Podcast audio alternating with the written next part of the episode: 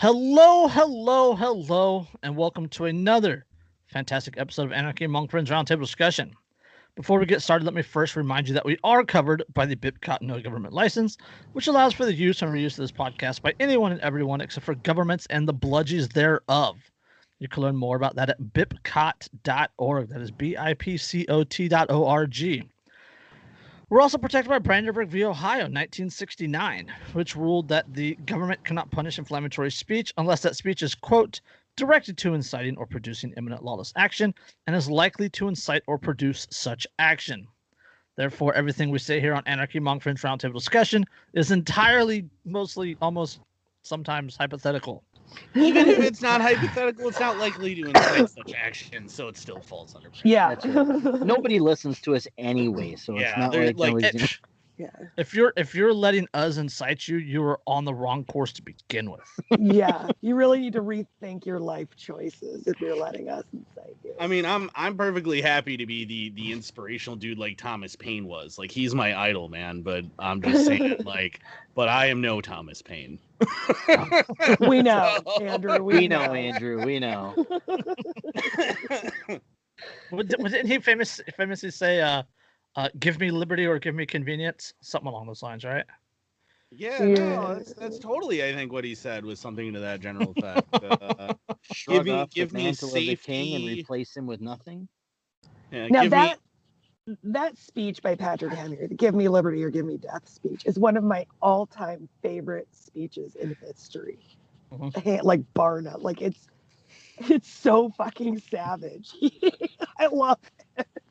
Yeah, well, those guys, you know, those guys were really willing to be super fucking brutal. And that was the thing that carried through for a really long time where people in American politics were really willing to just like be like, no, you know what?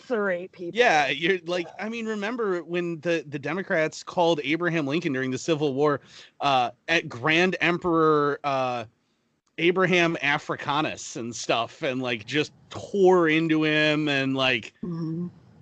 I mean, like the speeches that they made for 90 to 100 years in American politics were badass.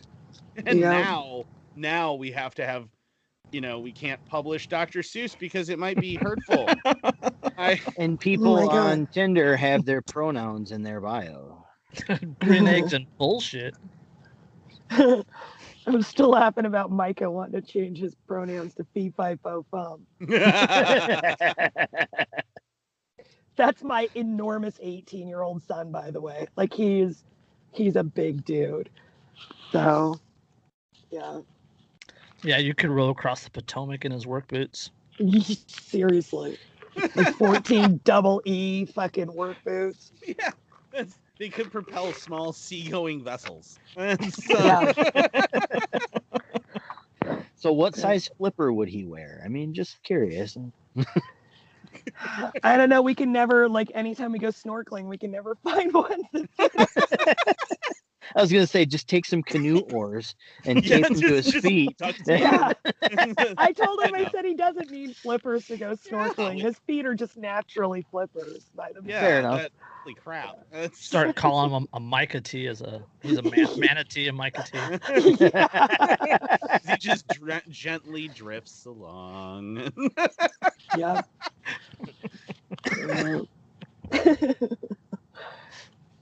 Uh, Yeah. so I don't. Do we want to start on that one? Since we just hit a lull and. Sure. Yep. yeah. okay, this is a uh, we're going to cover an, an opinion piece from the New York Times. I will- So brace yourselves immediately. Yes. as soon as you hear opinion piece in New York Times, you know, oh God. Well, it's not the it's not the Washington Post. uh, But I mean, Well, no, but it's not far off either. Okay, yeah.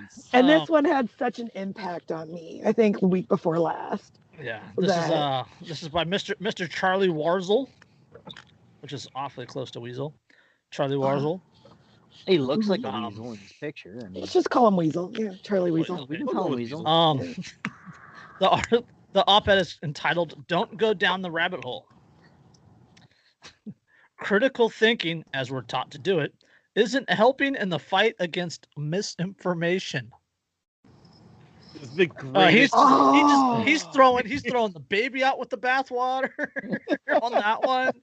There's there's the baby, the sink, There's- the hot Oh. water heater. Just throw everything out with the baby water on that one. Mhm. Every piece of copper piping in this house just went out with the bathwater on that one. yeah. he Yeah. actually threw the bathtub out with the bathwater, like just the whole thing. Yeah. And it was one of those heavy clawfoot tubs. So Yeah. and the bathwater probably wasn't even dirty to begin with because who gets to determine what's misinformation and what isn't? You Yeah. know? right. Trust I the experts, Dyreka. I know. yeah, ju- just trust the science. But not the science from last week or the week before or two weeks before that. But the science now. The science I trust is the science that I just performed in my kitchen tonight. That's the science that I fucking trust. Okay. That's chemistry, baby. the kind that makes people happy. Yay! That is the greatest kind of chemistry. It also may or may not contribute to, you know, worldwide uh, obesity. Well, I mean, if you eat first, the munchies won't make you eat so much. But, uh, hopefully, fingers crossed. Yeah, the All right, last start the, giving us the last science Dyreka believed was the forced masturbation for hysteria.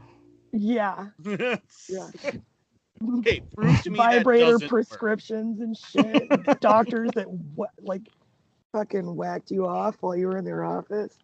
Hell yeah. Can you prove that doesn't work? Like, Uh, no. no. You know, I actually can make a pretty strong case that it does, in fact, work. You know, I Uh, miss. you I won't miss get it. any argument from this crowd. I mean, I- No. I'm We've- just saying, we- like, We've all been in relationship with brats, so we know it Yeah. works. yeah, definitely. or are works. Well, you currently know- in a relationship with brats. I mean, it- Yeah. Ugh, Yeah. yeah. Love you, Lindsay. I mean, I've never gotten into that. Kevin's not into it, but I have a feeling that's the category I'd probably end up landing in. So, I mean, I miss I miss old timey medicine, man. Like, can you imagine being able to go to the doctor and just being like, "Can you whack me off and then give me cocaine?" Like, no, give me cocaine first. yeah, give me cocaine, and whack me off. Your cough syrup has cocaine, cannabis, Yeah. and yep. I don't fucking know, man. You got ghosts in your blood or some shit. Do cocaine about it. Yep. It's either All that right, or we so- have to cut your arm open with this giant knife and let you bleed for a while. Yeah. We're going to drill a hole. a hole the hand the hand skull. crank drill. Oh, you got a headache? Yeah. Yeah. Hold on. Wait a minute. It's just a cough. Yeah. Wait, whoa, whoa. It may be that I just had too much to drink last night. It's okay. We don't we're need to go there yet. I Yeah, mean, that's, that's a little huge. Uh, Leonard, up, cut your leg off. yeah. Well, sorry. You're gonna have to amputate. All right. What? All right. All right. Speaking let's of- hear this speaking of that, guy's critical recorded thinking. opinions. Yeah. Critical thinking, as we're taught to do it, is not helping the fight against misinformation. Well, who I taught feel you to do so it? dirty. I feel so dirty saying that. This is so. This whole article, as you read it, sounds like something that like Ingsoc would have put out. You know what I mean? Like the the Mhm. Ministry of Truth would have would have been publishing something Wait, like this. Wait, wait, wait. wait. The, the the the first there's there's a the very first thing that you see on this article is a photo. The caption on the caption underneath the photo says, "Our attention economy allows grifters, conspiracy theorists, trolls, and savvy attention hijackers to take advantage of us and steal our focus." Um. He literally just described the media. Yes, Yeah. Yeah. yes, he did. Yeah. okay, to the article. For an academic, Michael Caulfield has an odd request. Stop overthinking what you see online. No. No. Mr. Caulfield, a digital literacy expert at Washington State University, What the fuck? How do you get that job? What I is want that? that What I want is that, job. The dude probably gets paid six figures to sit around and go, hmm, how can I confuse the masses today? Well, I mean, Wa- Washington State University, Facebook. Washington State University, or um, no, this is the other school. This is Washington. All right, oh, I, my story's obsolete now. All right, digital digital literacy expert, Digital literacy, Literacy. expert. whatever the fuck that What means. the- Speaking of speaking of 1984, that's the, that's the liberal you know? arts degree of Yeah. Propaganda. Gotcha. Uh, Mr. Caulfield, a digital literacy expert at Washington State University, Vancouver, knows all too well at this very moment more people are fighting for the opportunity to lie to you than at perhaps any other point in human history. So he's all, the uh, arbiter of truth. Is that Yeah. what he's saying? Well, that- He's yeah. a fucking arbiter of truth. Well, and on top of that, I mean, like that's It's a the- load of the- horse shit. Like, are you kidding me? Propaganda minister. Yeah, Yeah. propaganda has Yeah. been around as long as humanity has. I mean, we have accounts from like ancient civilizations where they were like, you know, I mean, like the, the Egyptians have on their, you know, their temples and things, all these and their tombs, all this propaganda. The, Uh huh. you know, I mean, everyone, everyone has always tried to make themselves seem like these amazing, amazing people. This is not a new thing. This is No. absurd. No, it's not. It's And- and- disingenuous. No, but this and- guy, All right, hold on. guy's Digital- on the propaganda side, and he's fucking telling you to stop listening to people who are fighting back against Yeah. it. don't Right. no no no to- Okay, hold on. Believe your overlords. digital- they know what's best for you. Digital ah. literacy, digital literacy as defined by Wikipedia, digital literacy refers to an individual's ability to find, evaluate, and compose clear information through writings and other social media on various digital platforms. Digital literacy is evaluated by an individual's grammar, composition, typing skills, and ability to produce text, image, audio, and designs using technology. so So literally it's, nothing to do with this podcast. I mean, it's i mean because we don't edit anything we all do this for fucking fun. I mean, Right? like, this is what we Like- do in our spare time. Do you even meme, bro? Yeah, just no like that shit. that is essentially what man can i go back to college and get a digital literacy degree so that i can shit. like be like oh i'm i no no no i'm not just using the work computer to Andrew, Andrew, memes. Andrew, Andrew. Then I do can you, sell my do you honestly believe art. that you would survive college at this point? oh i definitely freaking are you kidding me not only we am would I all an, be i'm a expelled. i'm a Mhm. vet and an anarchist can you imagine me in And you're today- you're a white, you're a straight white male with a Uh-huh. beard that's into guns, Yeah. Mm-hmm. that is an anarchist and a An military veteran. and a vet Jesus, Andrew, could you get any more toxic? What the fuck is I'm wrong with clearly- you? yeah. You literally can't drink Coca Cola at this point. Yeah. oh yeah it's It's- well i don't like coke you're- you're too anyway white. so it's Yeah. at least not that kind of coke. All right. Um, article uh, uh, misinformation rides the greased algorithmic rails of powerful social media platforms and travels at velocities and in volumes that make it nearly impossible to stop. I mean, that's technically a true statement. Can't stop the signal. That alone makes information warfare an unfair fight for the average internet user. now that's because the average internet user doesn't have the fucking required tools to fight an intellectual battle. They not only that, but they don't have a digital literacy expert to, let, That's to fall back Yeah, on. we all need a digital literacy expert on speed dial yeah. so we can make sure that they can vet the information for us. Jesus, that is So- the most so what- made what- what up you're- fucking what you're thing saying- I've ever What you're heard. saying is, is the left can't digital digital literacy expert? The left isn't digitally literate. All right. God, they're uh, such Poindexters. They have to fucking make a college degree to learn how to meme. Yeah, I know. Jesus, Right? what the hell? Like, I- like all I can think of is that scene in not- Ricky Bobby Well, with that's- this that's is second everything. nature Well, for us. that Dyreka, that's that's because they do memes by committee. yeah, right, Right. We, Like we, the- we're all individual memers.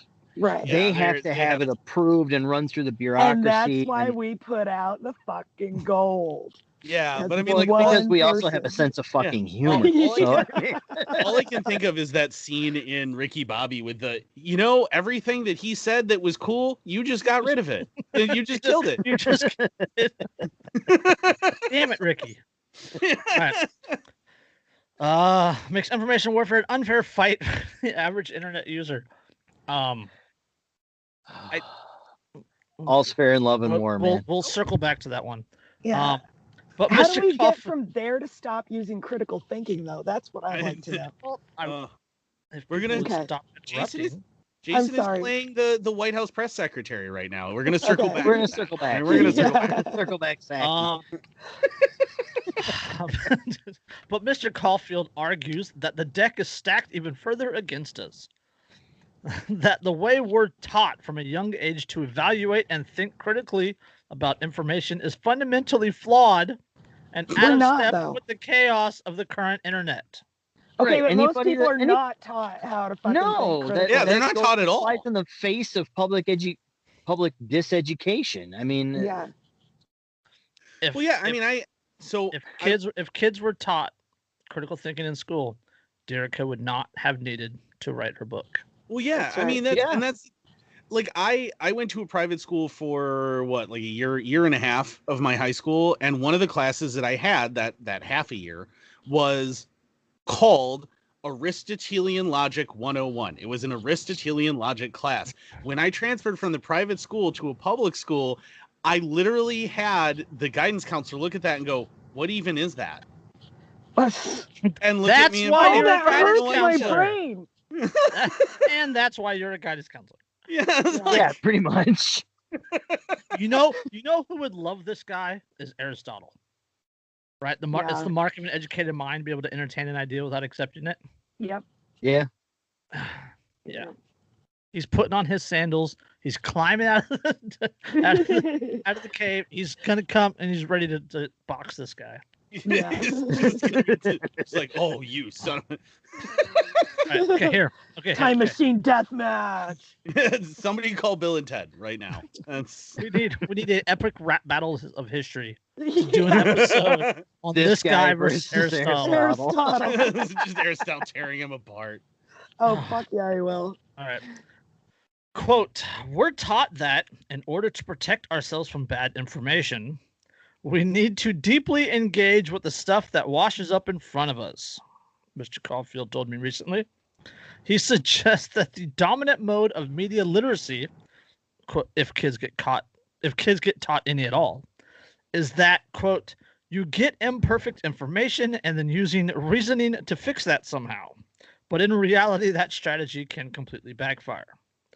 In other How? words, in other words, resist the lure of rabbit holes in part by reimagining media literacy for the internet hellscape we occupy.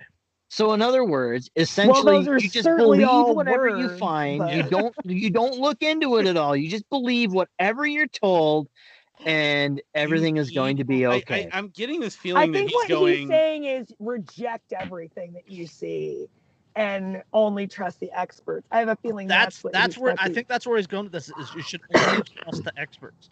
well, yeah, I was Trust- just gonna say, the, I the media.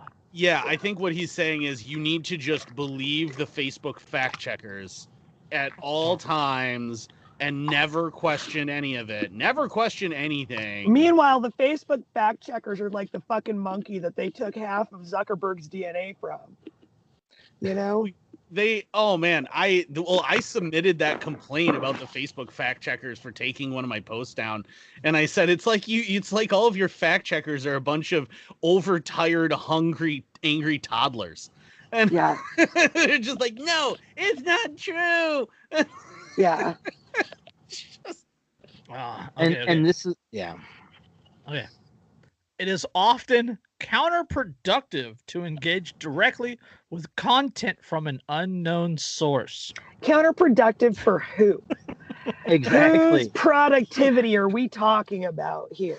yeah it's That's well, the fucking question. and you know how I knew that? Because I'm a fucking critical thinker. you know you know who would really have liked this guy's article Aristotle. uh joseph goebbels Oh, Yes, Yes. Goebbels, Goebbels would Goebbels love would this. a big fan Yeah.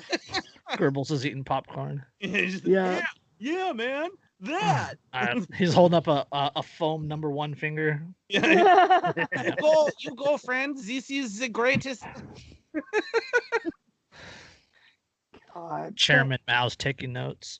it's it's crazy that somebody who's obviously spent so much time in the education system can actually believe that children are being taught critical thinking in See, okay, public now here's schools. Now here's the thing. Okay, the this last sentence of this next paragraph, next last paragraph. just it's counterproductive to his point. Mm, I use that critical thinking to deduce that. yeah. Okay, uh, it's often counterproductive to engage directly with content from an unknown source, and people can be led astray by false information. Influenced by the research of Sam Wineburg, a professor at Stanford, and Sarah McGrew, an assistant prof- uh, assistant professor at the University of Maryland, Mr. Caulfield argued that the best way to learn about a source of information is to leave it and look elsewhere. A concept called lateral reading. Wait, Wait. so To Wait. learn about a source? So, Uh, to so learn about a in source of information is to leave it and look elsewhere. No, no, no, So- no, no. That's not how you learn about a source, for fuck's sake. That's how you learn about like ideas and information is you look it up in, you know, several different places and you He, compile. he, uh, he elaborates. He I was elaborates. saying, no, no, no. This next, this next bit is going to melt your brains. you want you want to you want to take it? Oh, I, I will happily take it. So Okay, go ahead. Go he goes, for instance, imagine you were to visit Stormfront, a white supremacist message board, to try and understand racist claims in order to debunk them. Quote, even if you see through the horrible rhetoric, at the end of the day, you give that place however many minutes of your time, Mr. Caulfield said. Even with good intentions, you run the risk of misunderstanding something because Stormfront users are way better at propaganda than you. You won't get less racist reading Stormfront, less racist reading Stormfront critically, but you might be overloaded by information and overwhelmed. He's literally saying, don't even look at any counterpoints. Don't even look at anything that disagrees It'll with make you. your brain ever. hurt. Just watch your TV. yeah, like Yeah. I, I, I d- don't even don't even give them any They- minutes of your time. Are you?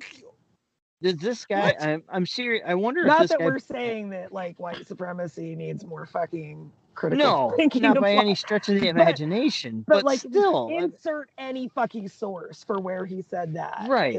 that's what we're All right. talking about. Oh, so all right, we got we got a we got a Goebbels line, or not? It's not a Goebbels line, but it's a Goebbels idea coming up. Our current information crisis, Mr. Caulfield argues, is a quote attention crisis. Right? Mhm. Hold on. Quote, the goal of disinformation is to capture attention, and critical thinking is deep attention. He wrote in 2018. People learn to, to think critically by focusing on something and contemplating it deeply, to follow the information's logic and the inconsistencies. Um, The, the goal of disinformation is to capture attention. What does the media do? yeah, that's You know, all like- Exactly. the media does. Yeah, you know, And- like maybe uh, having- Sensationalization sells. They Yes. don't want you. What he's saying is they don't want you thinking too hard about the stuff that they're labeling misinformation. Hmm. And you know why? Because it could expose them for the fucking liars they are. Oh, dude, Right. it- it gets What? it gets Oh, this the, yeah, it does. Oh god, this one does. It gets. It. Oh my god. We decided last episode if we ever do merch, that'll be the first shirt. It It gets better. but wait, it, gets gets better. better. Oh, yeah. the natural human mindset is a liability in an attention economy. It allows grifters, conspiracy theorists, trolls, and savvy attention hijackers to take advantage of us and steal our focus. I mean, like you. quote, whatever you give your attention to a bad actor, you allow them to steal your attention for better treatment of an issue and give them an opportunity to warp your perspective, Mr. Caulfield wrote.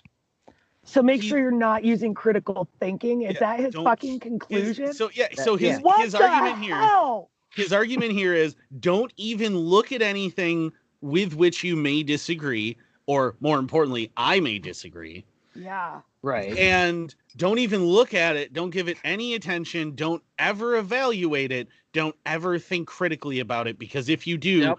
then you you'll might just learn something agree- that yeah, I didn't will- want you to learn. yeah, then you'll Yeah, agree pretty with much. it. Like Put his- on your his- put on your blinders, put your Yeah. mu- put your muzzle into the into the treat bag, and just keep plowing forward.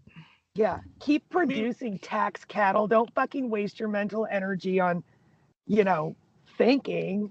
What's wrong with you? yeah, that's You I mean, and that's to Well, we, we- they wouldn't want anybody to actually be an individual because that would just be crazy. Yeah, I mean, we can't. Well, I mean, that. like in college, in college, my professors really, like one of my professors especially, really pushed for us to read the the I forget his name, the historian that's a Holocaust denier, and read his books, because he's like, you need to understand how bad they are. You need to understand how to evaluate this stuff and go, but you're making things up. You have no sources. You're literally trying to put people places that they weren't ever Yeah. and try to put words in their mouths that they never Nope. said and you're like he pushed like you have to read the shit that's wrong yeah, in order to understand why it's wrong you can't it's like an immune system it. for your mind. See, if and you this- fucking sanitize everything and never expose yourself to germs, your immune system fucking shrivels up and dies, Yeah, and this, it's not this, good for anything. yeah. I, I'm going to argue right now. This guy doesn't understand critical thinking at all No, he doesn't. because No. He doesn't understand economics either. yeah, He'll Oh. and, and Well, everything. he's a you he's know, a everything- digital literacy expert. How well, would he understand any yeah. things? everything is everything is economics, right? Right. You're you're Yeah.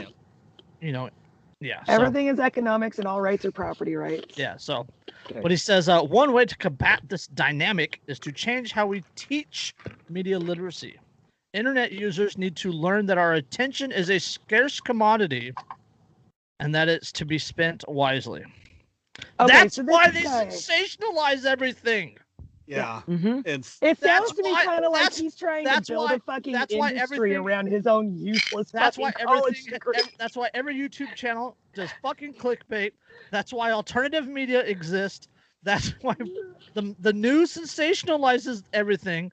That's Yeah. why you know if if it if it bleeds, it leads on the media. Uh-huh. Mm-hmm. oh yeah Right, the sex- um Sex sells. That's why advertising gives you the FOMO, the fear of missing out. They use Yeah. pretty women. They put their fucking tits out there to get you to pay attention because attention is a scarce commodity. You only have Tits so and many. tits really do get attention. That picture of me upside down on my inversion table was like my most Yeah, that was hilarious like- picture ever. Those memes were good though. Yeah. But um what i'm getting at is is he's saying shit that like advertisers have known for what 50 years Oh, at Yeah. longer, way longer. Yeah. right Well, Like- and and media companies all the go all the way back to to radio or even uh, early print media. What do you think all of that was? It was all Yeah. attention grabbing just to get you to spend your time on what they're doing. Well, look That's at it. look at when when the way you even get taught if you ever you know ever take any classes on on like how or how to compose like a novel or compose you know like a book, it always talks about how you have to grab attention right Mhm. away to get people to read the rest of the book. Like Right. this is I mean all the way back to as long as print has existed, all the way back to I mean this has been stuff that everyone has always known that your people will only pay attention to something as long as they find it interesting.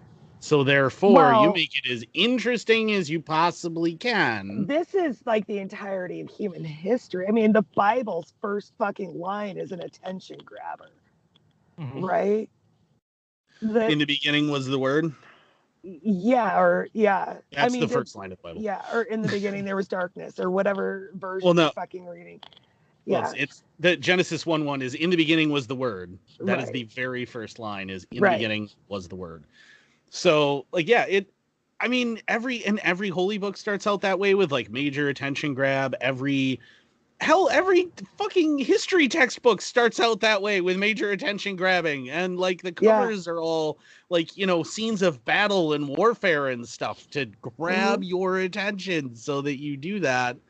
right. I this is the whole reason. Biology books what have is- fucking like you what is- know what is a commercial, sharks right? with their yeah what what is a commercial on tv yeah, right? It's, it's it's it's, grabbing it's, a, it's a highlight. It's an attention uh, so people go oh hey i'm gonna go watch that. It's the, the same with like or it's that- trying to make you remember a product, so the next time you need something like that, you remember their Yeah, brand name. because it, it grabs your attention and, and you Yeah, remember or- like that stupid little geico lizard. Yeah, like Yeah. well like that's gonna be on somebody's tombstone. Let's look back a ways. Let's go back to the Budweiser frogs. That was what Budweiser, yeah. yeah. 20 year 20 plus years ago? one of my I- favorite attention grabbers was Mayhem. Oh, I Yeah. love those commercials. I'm your blind spot. No, you're good. Change. I love the one where he's he's a raccoon in the attic. Holy Yes, shit, that one. fucking- Oh, I'm having the time of my life. yeah. not he's not to get plane with insulation. Not to get too far off course, but there's a an, an article out of Florida family, a husband and wife. They were driving back to DC.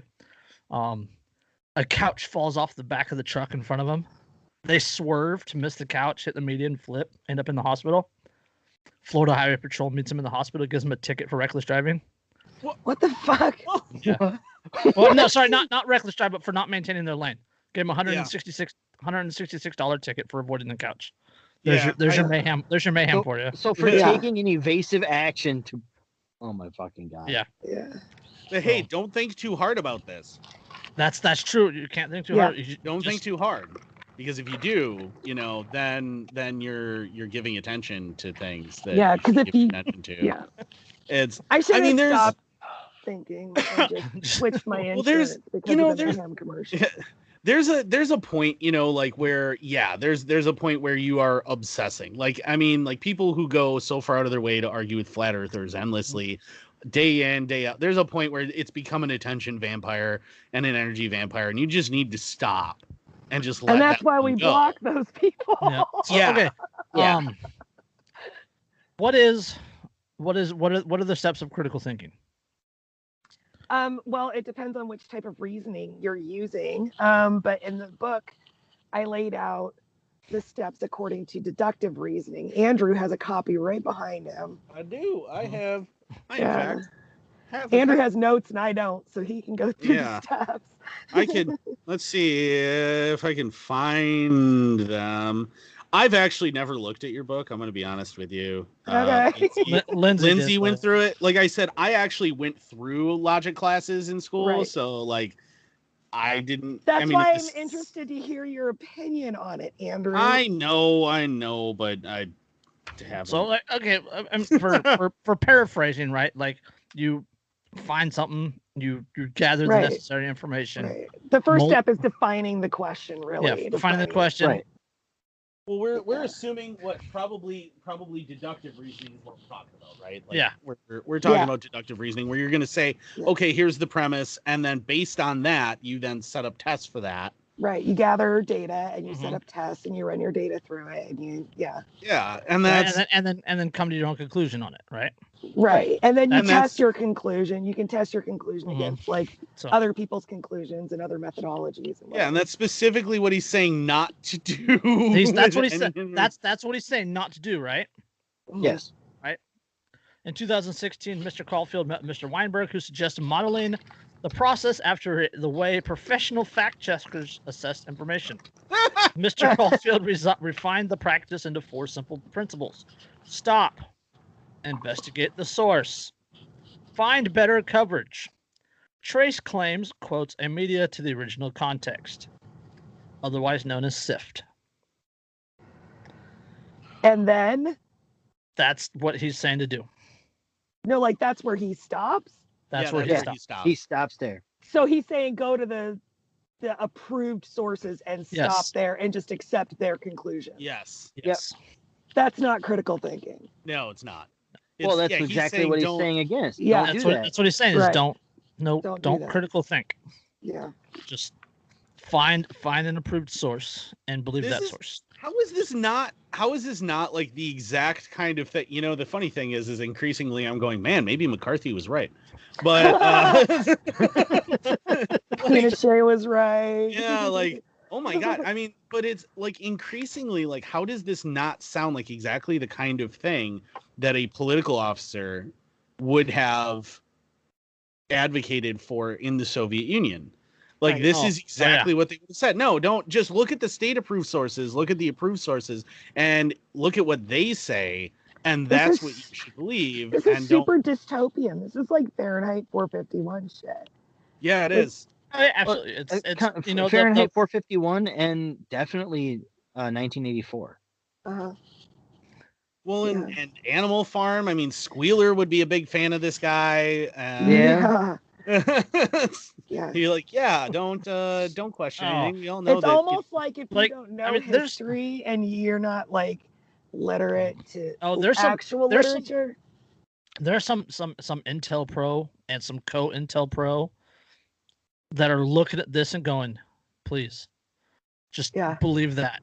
Yeah, Oh Right. yeah, I know. It's It would the- make yeah. their job so much easier. yeah. The Yep. U.S. Intel community is pretty much masturbating with this article right now. Oh, yeah. It's- Oh yeah, they're shooting hearts and minds all over the place. Yeah. Alright. Um, do we want to go in the next part? It just it, uh, it's from from here on. It just it goes on to attacking um, uh, Robert F. Kennedy Jr. about an Instagram post or Instagram post and the process that he used Sift. The long and short of it is, though, essentially, don't believe this guy. His opinion is trash. Yeah. well, yeah, and well, yes, let's, I let's, mean, let's If skip you over think the, something's skip over worthy of investigating, investigate the shit out of it. yeah, and the then the think about it. The RFK section is basically just him reiterating, like, and giving it an example of just how terrible it really is. Like, he basically says, like, "Oh, you know, don't this this one person who you know Okay, yeah, we'll do- assassinated a long time ago. yeah, we don't believe him on something unrelated to basically anything important about him." Yeah, And we'll that's skip, his We'll skip over that. We'll skip over that. Uh, the SIFT method and instructional teaching unit, about six hours of classwork that accompanies it, has been picked up by dozens of universities across the country and in some Canadian high schools. What a shock! What What, a is- shock! what is potentially revolutionary about SIFT is that it focuses on making quick judgments. But A you sieve- can't formulate sieve- anything.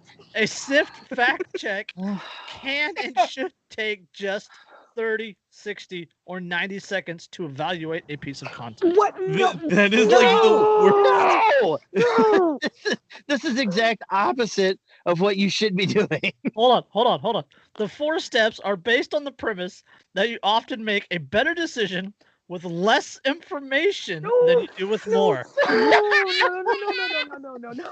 It's I am on a whim. I am going to go and apply for this twenty thousand dollar credit limit because what could possibly fucking go wrong? Yeah, you know what? I've made I've made this decision based off of a cursory glance at this. So, like, this, this is literally this is, liter- this is literally how Andrew ended up marrying a stripper. Pretty damn close, yeah. Like I just snap judgment, like hmm, boobies. I like boobies. Like this is. I this would is argue that what this guy is advocating for is the It's- it's- exact fucking problem with humanity currently. Yes. Yeah. Yep. This is this is exactly what all the the people that are constantly sharing news articles and everything on social media are the exact problem because they are the ones that are looking at the headline, not reading the article, not cross-referencing the article, Mm-hmm. and then they go, "Oh, well this article says Joe Biden is in cognitive decline." Granted, if you look at everything, he probably is. but um, these are the ones that are just sharing it because that's what the headline says. Joe Biden's in cognitive decline. Well, did you read the article? That's right. There's, no. there's there's an, another line coming up. Ch- Dyreka, I'm sorry. The four steps are based on the premise that you often make better decisions with less information than you do with more. Also, when spending you say that. also spending 15 minutes to determine a single fact in order to decipher a tweet or piece of news coming from a source you've never seen before will often leave you more confused than you were before. Quote, quote, the, the question mm. we want students asking is Is this a good source for this purpose, or could I find something better relatively quickly? Oh my. Hold on, know, hold on. I've seen I've seen in the classroom where a student finds a great answer in three minutes, but then keeps going and ends up being won over by bad information. In a classroom. Uh, Yeah. But I mean, I oh my god, like it. Wait. Hold on, hold on. One more line, one more line, and then and then you guys can explode. SIFT has its limits though. It's designed for casual news consumers, not experts or those attempting to do deep research. Everybody should be doing deep research. should. That's what I was Yeah. just gonna say. Nobody should be consuming this shit casually. No, Okay? if it's important enough that you're spending your time glancing through everything and you go, "Oh, that's kind of important. I should share that out." Yeah. If you Maybe you should do a little bit more. Yeah, it's good let's to have a little more information on it. You know, let's go to let's go to Andrew's conspiracy corner for a moment. And uh, But he said that's Oh. bad. Yeah. Um, let's go to Andrew's conspiracy corner, and I'm going to point out the tie-in between this and the I need trigger warnings, I need safe spaces, Mhm. cancel Mhm. culture, all of that stuff, and the you know the increasing push towards the Great Reset and Cloward Piven, and all of a sudden It's you're like, oh, it's they're they're trying to push everybody to just accept whatever they're told and to view to actually view doing research and evaluating information yourself Well, as a vice and not you a gotta, you gotta remember, in, in, a, in a true collective, dissenters are dangerous. Right. It's almost Mhm. like they want you to be easy to manipulate or something. Has anybody else watched uh, the M Night Shyamalan movie The Village? Yes. Oh, I fucking hate I'm just- M Night Shyamalan movies, but yes, But- I've seen it. But right but so like look at look at that situation in the context of what he's talking about and consider that it's the exact same thing that the people who are running the village were saying don't question don't go out there don't go out to the woods that are scary and you're just going to you know you're going to die you're just going to be attacked and everything else and Mhm. don't question that because if you question that you put us all in risk Yep. this is exactly Well- that More Yeah, it's like even- the monkeys pulling the other monkey off the ladder so they don't get fucking squirted with water. Yeah. Yeah, even though, I the, mean- even though the monk, even though the original monkey has never been squirted with water. Yeah, Yeah. none of the Right. yeah none of the monkeys that are left have ever actually been squirted with water. They just trust it because don't think about it, don't because that's how it's always been done. yeah, that's Well, just yeah, the and- way that it Alright. is. Hold and on. Andrew, you've read those books, the Agenda 21 books by Glenn Beck. Yep. It's the same shit. Mhm. It's the same shit. The I don't know if you two, Derek and Jason, I don't know if you guys ever read those books, but they're really good.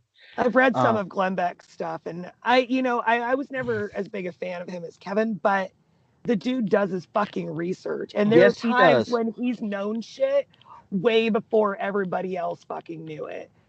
So And he's but I doing mean, something.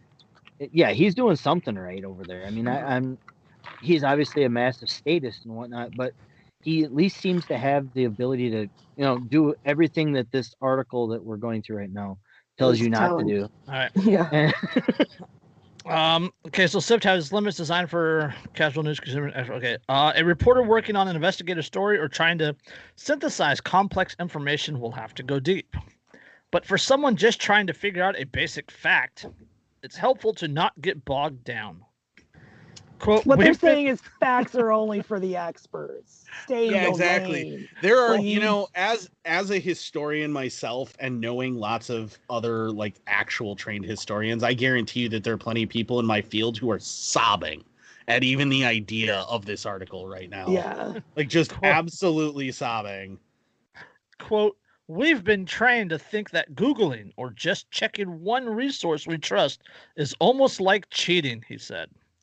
But quote, but when people search Google, the best result may not always be first, but good information is usually near the top. Often you see a pattern in the links of a consensus that has been formed. Consensus that has been formed.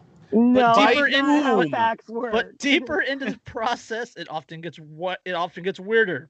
It is important to know when to stop.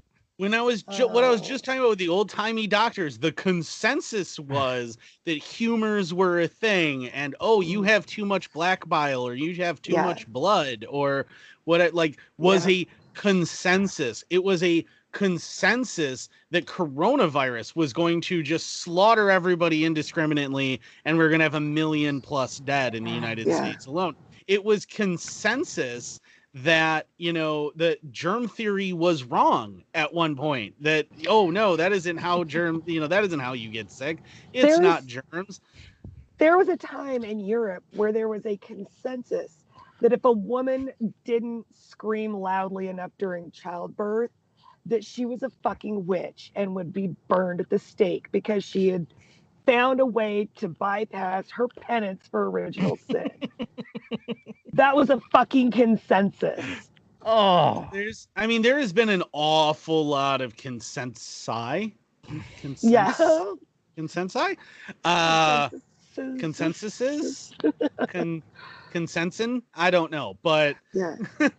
there's been an awful lot of those over the over the millennia that are very very wrong. Yeah. And Almost all of them, really. yeah, in Yeah. in general, I mean, Mhm. and that's the thing is that is how science works. Science goes, well, nothing is mm. ever unchallengeable. Nothing is ever just true because everybody believes it. Always ask, well, but is that true? That's because real science, truly- though. Not that's Yeah. not like Fauci science. Yeah. Well, yeah. and you know, if you really there was this whole period during human history called known as the dark ages mm-hmm. where the consensus was if you didn't believe that everything happened because God willed it, the consensus was that's heresy and you should die. Yeah. Well, the Dark Ages may not actually have existed entirely, but yeah, I, I see. But and, and but I mean there were there were periods of time where t- there were people from the Vatican, wanna- you know, going all over Europe, killing people. Oh, there's yeah, there's a huge span of time where the Inquisitions were a thing. Like everybody thinks of the Spanish Inquisition, which you didn't expect me to mention. Haha, because nobody expects Spanish Inquisition. But aha, there were a Ah. ton. There were actually a ton of But the- Inquisitions over the course of millennia because right. The Vatican People- Inquisition, the of the Roman Catholic Mhm. Church. Well, you guys- well, shit out of You guys remember uh, AOC?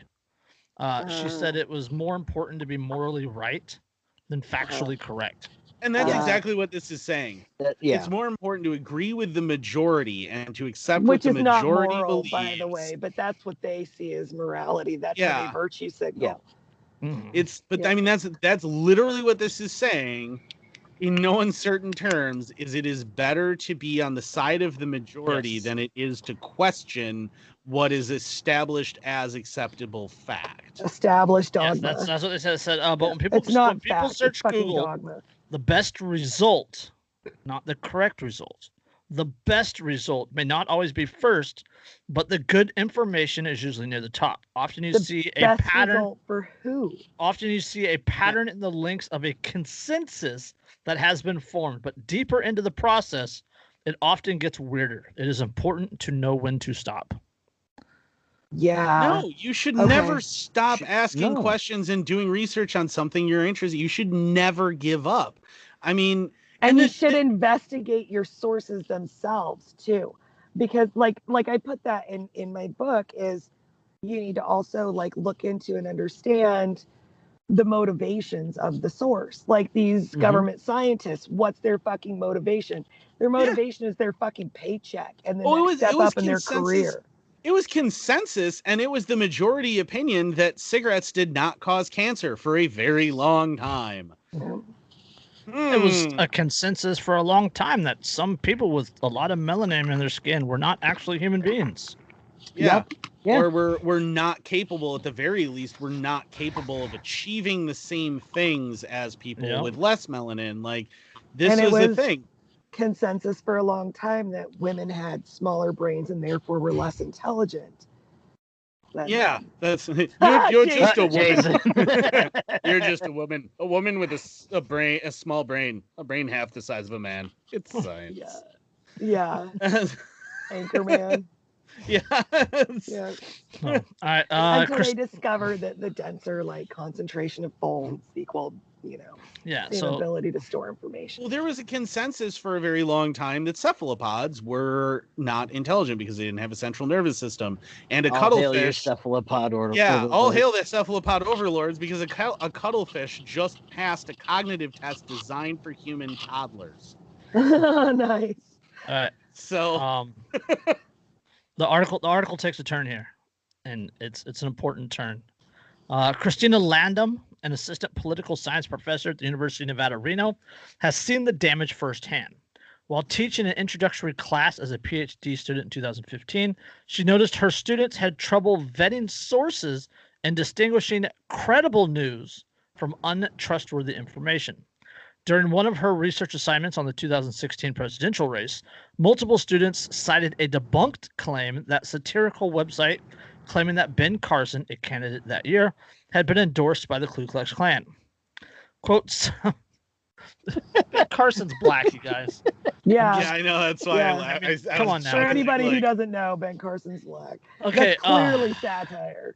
Yeah. Yeah. Uh, quote uh, Some of these students had never had somebody even talk to them about checking sources or looking for fake news.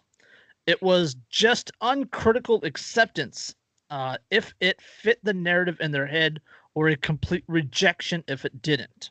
So But isn't I that wanna what this guy's out- saying to do? Yeah, Hold on, he's, hold on, yeah, hold on, he's hold on. saying exactly not to do- not to do Yep. that. Hold on. Miss Ladam started teaching SIFT based media literacy unit in her political science classes because of the method's practical application. The unit is short, only two weeks long. Her students latched onto quick tricks like how to hover over a Twitter handle and see if the account looks legitimate or is a parody account or impersonation. They learned how to reverse image search using Google to check if a photo had been doctored or if similar photos had been published by trusted news outlets. Students were taught to identify claims in Facebook or Instagram posts and, with a few searches, decide, even if they were unsure of the veracity, whether the account seemed to be trustworthy guide or if they should look elsewhere. Isn't So, that yeah, I literally wa- what this guy is saying not to do? Yeah. Yeah. Doesn't that and sound almost point out- like a critical thinking step? Yeah. Yeah. Right. Like the I wanna gathering, like the out- gathering, Gathering of data. information, uh, Yeah. yeah, mm-hmm. gathering information. I want to And point that out takes something that That's is like very step interesting. two. Right. You can't Um, even start investigating until you have like a data set to investigate. thinking back to like my middle school and early high school years, which was when the internet was really becoming more mainstream. Um, I can remember my teachers constantly saying, "Don't trust any website as a source that has a ends in a dot com. Only trust Yeah. dot org and dot gov." It's like Yeah. no, Wow. Um, uh, the, the, wow. the goal isn't to make political judgments or to talk students out of a particular point of view. Yeah, uh, but to Uh, try and get them to understand the context of a source of information and to make decisions about its credibility. The course is not. the course is not precise about overly academic sources either. Quote, the students are conf- the, quote, the students are confused when I tell them to try and trace something down with a quick Wikipedia search because they've been told not to do it, she said. Quote, not for research papers, but if you're trying to find out if a site is legitimate or if somebody has a history as a conspiracy theorist and you show them how to follow a page's citation, it's quick and effective, which means it's more likely to be used. Like the only thing Wikipedia is good for is following the, the linked sources at the bottom. Yeah, of the, the citations. Yeah, Yeah. because it's not vetted. It's not. I mean, you know, and the funny Literally thing is, anybody could fucking put anything on Wikipedia. so well, you know, and the funny thing is, so from from the perspective of somebody who you know who knows a lot of academics and and interacts with them and stuff, uh, what's interesting is that a lot of academics will, if it's a subject that they are not terribly familiar with, start at Wikipedia because it's a very easy way to find crowdsourced information and then go from there. It's a very good jumping off point to then Mhm. do in-depth research from, which is Mhm. how it should be viewed. Is hey, Right. this is where I'm going to start. Right. Wikipedia is not a move out. source, really. Wikipedia is like a source aggregator. Yeah. Yeah. And that's that's what oh, that's what a wiki is supposed to be, right? A wiki is supposed to be basically crowdsourced information where people can aggregate together, you know, it aggregates all of these different people who know like maybe one guy knows a book that's out there that talks about something specific and he's able to then throw that information into the wiki that otherwise people would never have access to because the book's been out of print for 100 years Right. that's an important thing but you don't base your entire ideas of something around what the wikipedia page itself says. Well, that you is do why if they're telling you, oh, it should only take 20 to 60 seconds. yeah that's see and that's the thing. Yeah and it's like and i mean i've looked at certain wikipedia articles and then gone to the links you know because it's linked down mm-hmm. below the you know their sources and then realize that the source actually doesn't while it says what the wikipedia thing is talking about the article They took it out of context. They else. Yes. misinterpreted it. Yeah. Yeah. So it's it, it's important to like, and that's things that you should be teaching kids to take the time to evaluate. Don't go, hey, 90 seconds, and you should understand whether this is true or not. No, you need to take the time. You need to look. You need to research, and you should be. And like, it's horrifying to me that universities are teaching kids to not be curious. I know. Yeah, you I can't know you this can't is put a infiltrating the education system. yeah you can't put a stopwatch on knowledge. Yeah. Yeah, you you Yeah. don't get to an age where oh no, I know things. I I know everything. I did So not 90 only- seconds of looking at this. So Not only are they not teaching your children actual critical thinking skills, they are misinforming them about what critical thinking is and how it should be done. Mhm. That's They're why wa- you need to buy my book. Well, like with like with everything else, they're watering down the idea. Yeah. Well, Yeah. watering it down and perverting the fucking hell out of it. Well, yeah, they're I mean, only I can. focused on one little tiny. Okay, part well they're it. they're perverting the definition of it, right? right. I mean, Yeah, but just just like just like they've done with you know Right. racist, sexist, uh, homophobic, blah blah blah blah blah. Well, and blah, this blah, is blah. this is exactly the thing that Orwell predicted when he talked about newspeak in 1984, where he talked about this idea that you just willy nilly alter the definitions of words and alter what they Mhm. mean, and you create well, yeah, words when that are you when you meaningless. can, we, we talked about before when when you change the definition of words, when you when you change a language, you change the culture, Yep. right? And when Well, you, yeah. Well, and know- and you know, go along with that, talking about changing the definition of words. Think about the hotly debated word "regulated." Yeah. Yeah, sure. I mean, you can point to that as a perfect example. Well, yeah, and the and if you don't think that language is incredibly powerful, there is a very very good paper out there that I'm sure nobody's actually going to read, but I have uh, about language and the way that it actually causes you to think differently. And what it talks about is uh, the Aborigines specifically of Australia, and the Aborigines do not have words for in front of, behind, to the left of, to the right of. They don't have those words. What they talk about is something is to the north of, to the south of, to the east, to the west. They that's how they describe everything. Those are and the so words they're that they always aware of the cardinal directions and they're Right. less likely to get lost in like dead reckoning is part of their culture because of that. Right. Their minds always are aware of which way is north and therefore the rest of the cardinal directions because they actually can't talk if they don't know. Yeah, they can't give directions if they don't know. Yeah, they can't Right. describe things like they can't say, "Oh, the red car next to the blue car." They because they don't have that word. It's well, the red car to the east of the blue car. Well, if I don't know which direction is east, I can't describe it that way. Mhm. So I have to know, and they are inherently 80% better. I think it's like 80% or something in that general effect, better at directions without reference points, like conventional reference points, than Mhm. regular like English speakers are. Like at navigation and yeah, because they Right. have to know in order to speak. Language alters the way you think. Yep. And they're altering the language. Yeah, and they're trying to change the language and make critical thinking be the exact opposite of critical thinking. Yep. It's like when they changed the word literally and made it mean things that aren't literal. yeah.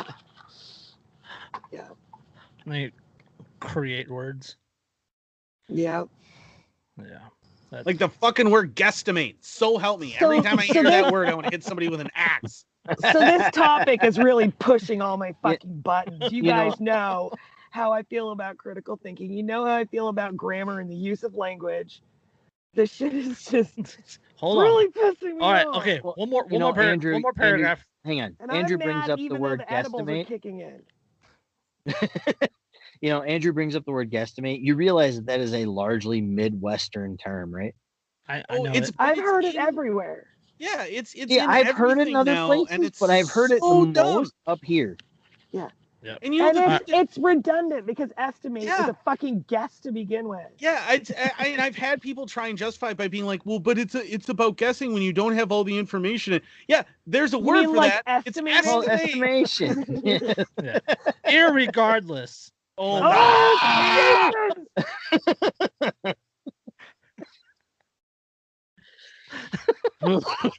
Use the term That was that was that was so that was such perfect timing because you all three reacted. Oh, all right. Oh, Ah, yes, I know it's not a. I know. It pisses me off. Makes me mad. Is Oh, it's a good thing we're not all in person because I'm pretty sure all three of us would have just collectively strangled Jason. Oh, yeah. Slap, slap. Dyreka is No. steaming. You can see it. Hmm. rolled up a newspaper? Just no, Bad, no. Bad. All right. That's a conversation for another time. All right. The goal, the goal of SIFT is to be the arbitrary. Is okay. The goal of SIFT isn't to be the arbiter of truth, but to instill a reflex that ask if something is worth one's time and attention, and to turn away if it's not. Oh, so the trigger warning, blah blah. I just Yeah. oh Of this whole op-ed, it has not been worth our time. Um, unless you like to laugh because we did do that. Uh, because But the this is the direction that our culture is headed, and that's so fucking Yeah. scary. Uh yeah. Well, and that's that's what I was saying is it like this is this is a setup, right? This is exactly what I would expect if your strategy is to get a really dumb sheep populace that is Yeah. willing to do things that are detrimental Yeah. to itself. Uh huh.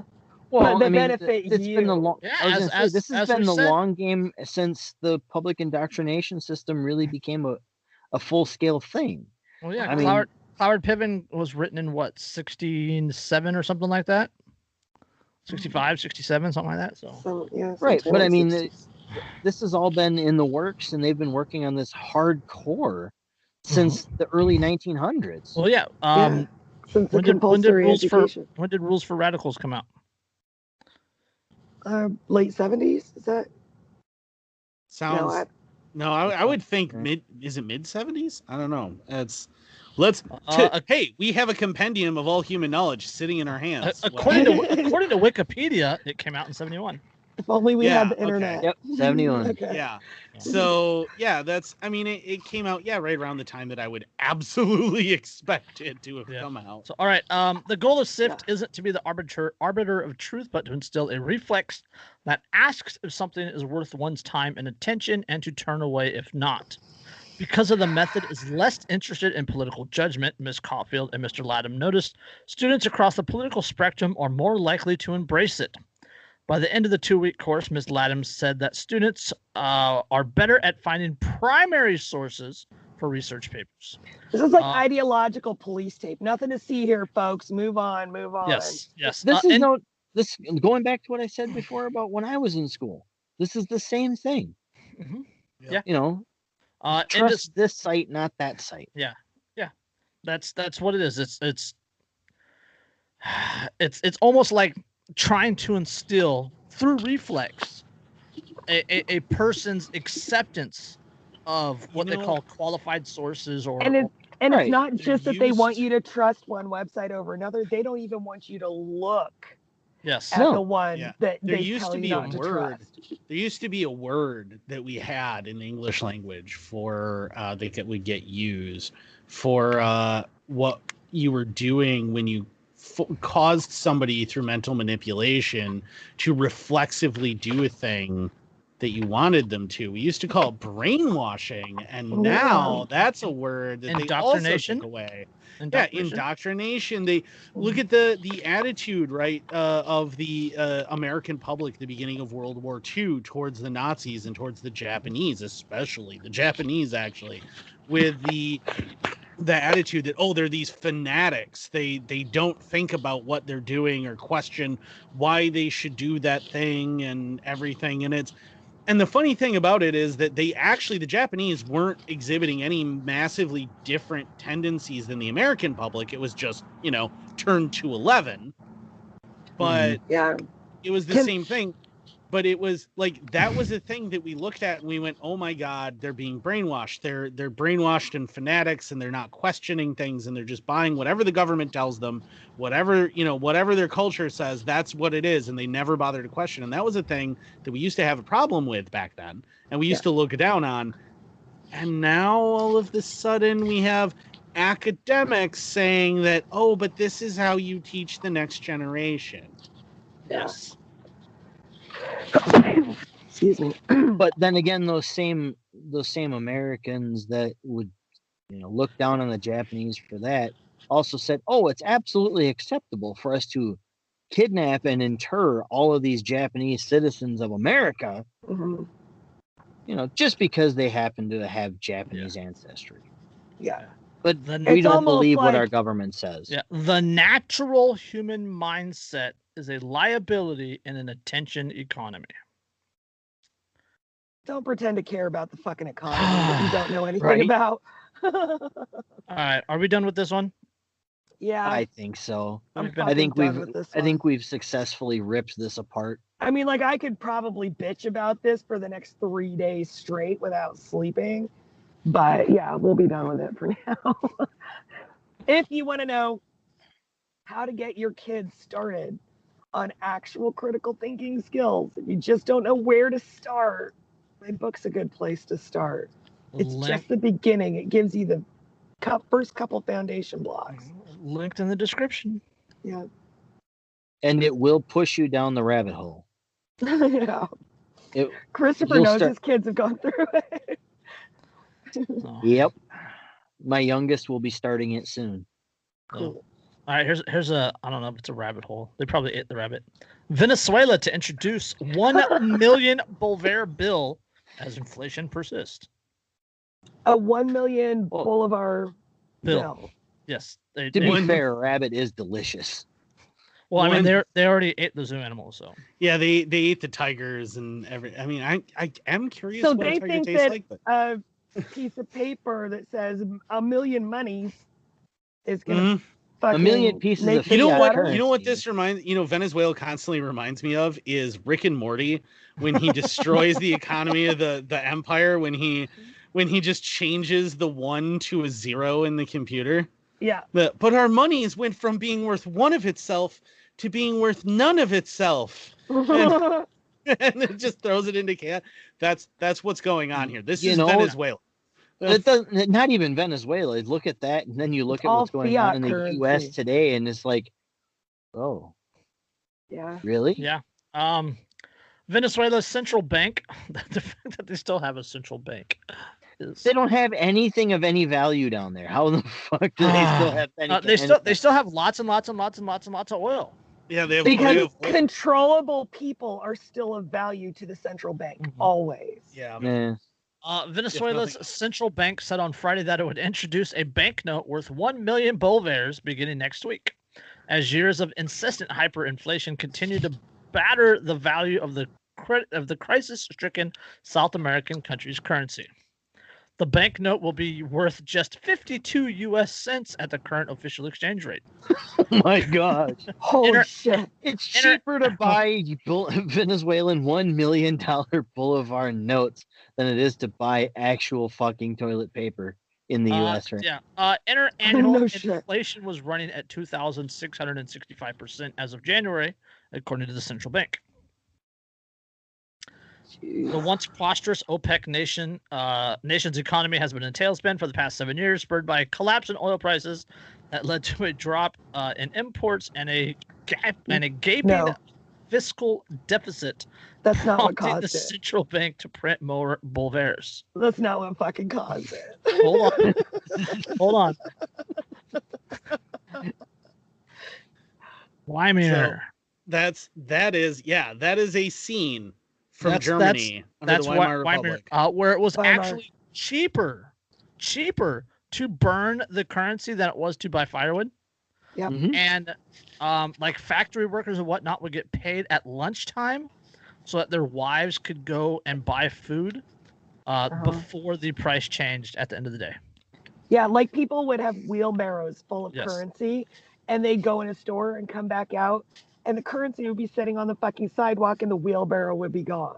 All right, here, Yeah, okay, the- here's the- what- For for perspective, a single loaf of bread would cost 4.6 million marks Mm, Deutsche during Marks. Germany's hyperinflation period. Yeah, Yeah. okay. Uh quote the new bills the quote the new bills will complement and optimize the current denominations to meet the requirements of the national economy. Um, In Okay, addition to the one mil I'm sorry. Banknote, the central bank said it will introduce a 200,000 and 500,000 Bolivare banknote to circulate alongside the 10,000, 20,000, and 50,000 Bolivare bills currently in circulation. That's the Okay, meme well- here, right? The Venezuelan people, we're starving, we're literally eating zoo animals. Venezuelan government, here, here's a 1 million bolivar note worth 50 cents USD. Well, there's That and it's solve your not. fucking what if- problems. What this whole thing reminds me of, and I hate to bring up another movie reference, but god damn it. Freaking Euro trip. When they're in, when You they're see, in this- I'm, I'm opening my it's own a hotel. dime. I have a nickel. It's a nickel. I open my own hotel. it's like, what the fuck? I love that exchange rate. But I mean, the thing is, Ugh. is this exists, right? Like Zimbabwe already. Um, Zimbabwe, uh, formerly Rhodesia, still Rhodesia as far as I'm concerned. Um, forever. Rhodesia Rhodesia, uh, Rhodesia taken over by an illegitimate power. Single And tier. Burma will always be Burma single, to me. single tier in the shape of a foul. Yeah. Um, the uh, but you know, Zimbabwe has multi-million Zimbabwean dollar notes, uh, and has for years. And like, if you go to certain countries in Africa and you look at the prices, they just have like M or K or whatever after a little bit because it's just you you can't make a sign big enough to show how much things are going to cost. Well, you remember, you remember a couple years ago. I, I want to say it was like three years ago. Uh, the the point of sale machines, uh, in Venezuela, like the the uh, the prices were so high that the there's only so many spaces on a, on a point of sale machine. So Nine. people, yeah, so so they were having to, um, like cut cut, cut prices in third and then charge it three times, right? 'Cause Yeah. Otherwise, it wouldn't fit on the machine. So the so the Venezuelan government's just like, okay, so we're gonna knock three three zeros off all the prices. Yeah, we covered that I think on on the podcast. Yeah, we did. Just- Um, How does that help? when your final total when your final total comes in to you in scientific notation you might have a problem yeah. Yeah, You might like- have an inflation problem. Yeah, remember Z- Zimbabwe had what the trillion dollar bill, and it yeah. bought like three eggs and half a loaf of bread. And Mhm. why does this keep running away like this? Because governments print million bolivar fucking yeah, I mean, and to, to put this in perspective, because a lot of this is academic exercise. To put this in perspective, if you say we're a Venezuelan citizen at the beginning of this, and you had a bunch of money, let's say you were rich, you had a bunch of money, and you stuffed it away in a mattress, Mhm. The the actual dollar, you know, the the Bolivar notes. When you went to then now, if you went to that same amount of cash that would buy maybe you know a thousand acres and a bunch of land, you know, a bunch of animals and a bunch of cars and all this other stuff, when you stuck it away and you went to grab it now, now that won't even buy you a week's worth of food.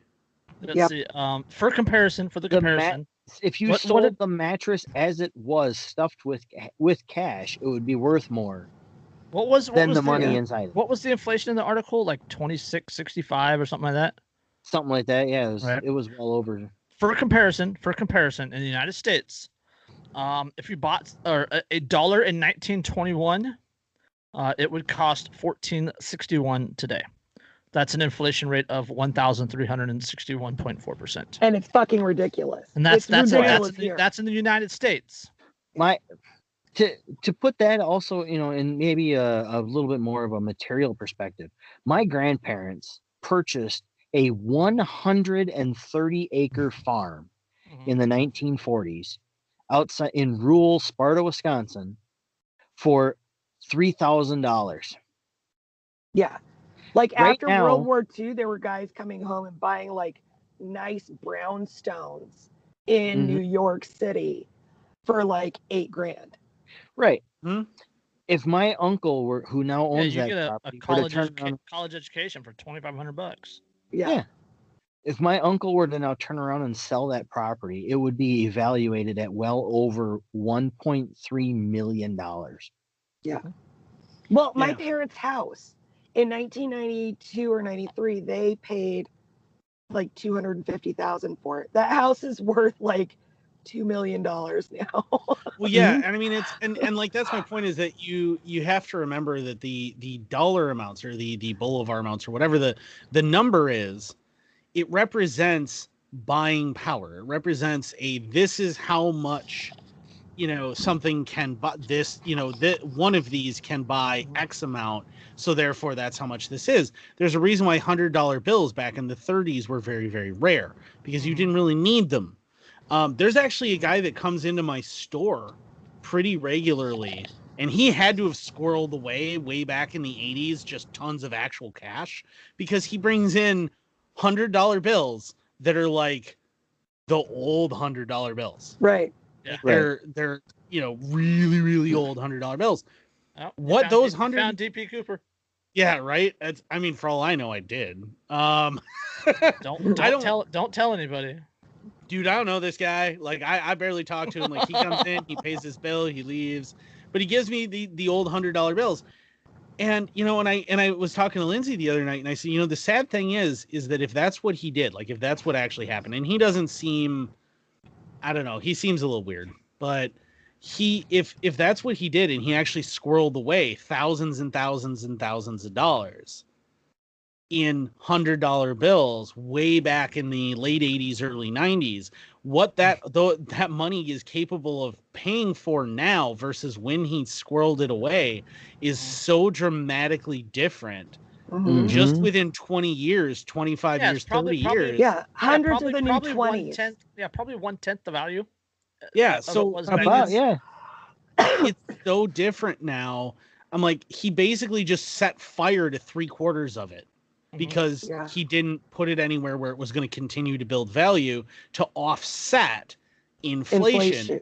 This is the horrible thing about fiat currency, especially when central government is central charge planning and central Yeah. planning. yeah, Central central planning. planning in When you have So yeah, when you have one entity that's in charge of this, they can manipulate this and they are stealing value from you uh-huh. in a way that you cannot possibly prevent. Yep. Yep. Oh, that's why things like Bitcoin are so beautiful. Yep, Bitcoin, uh, Dogecoin, gold, precious silver, metals. yeah. Yeah, precious stones. Like everybody Uh-huh. forgets about precious stones and how small and easy Lead. those are to move. Yeah, lead, copper. Yeah, a year Ammo, ago. a year ammo ago. is literally almost almost worth its weight in gold. You know, that's what I yeah. laughed Yeah. about is because I, I came up on my Facebook memories where I had said at the very beginning of the pandemic, like, yeah, you guys should invest in precious metals, you know, like lead, copper, brass, aluminum, steel. Like, Powdered And it- magnesium. yeah, and I'm Yeah. like, I'm like, gosh, turns out that was awful prescient, wasn't it? Because if I had bought, what? you know, a- a bunch of rounds at the beginning of this, think of how much money those would be worth to turn around Oh and my sell now. God.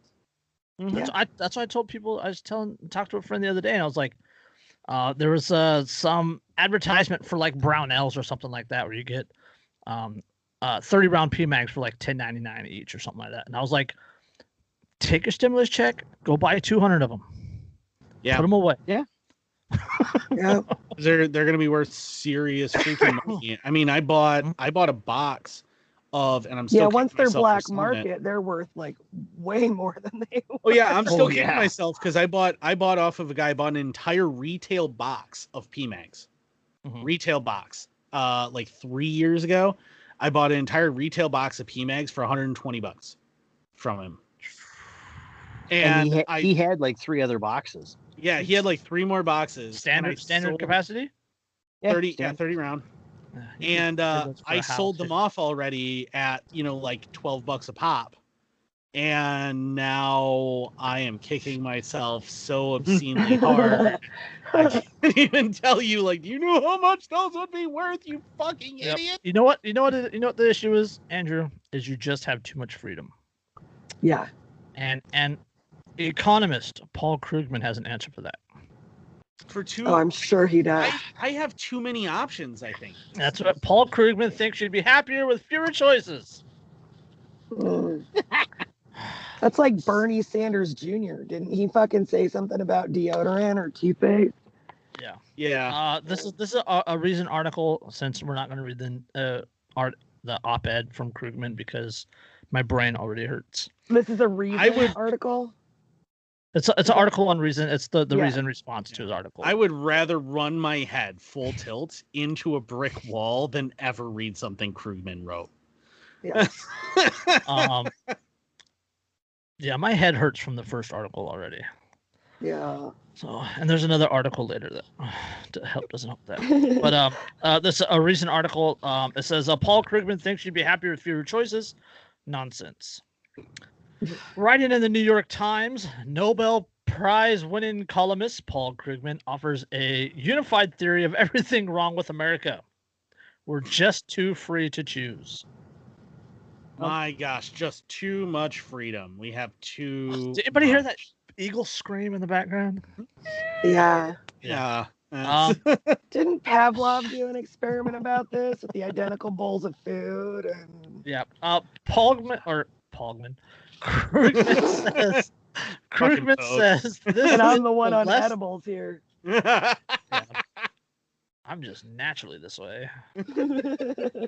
Krugman says this is the lesson to be learned from last month's energy crisis in Texas that left some of the state's residents, people who had freely chosen to sign up for variable rate offerings from their electric service providers, with sky high bills when demand surged and the state's generated supply crashed. Oh, please, Mr. Krugman, tell me Mm. what lesson I should learn from things.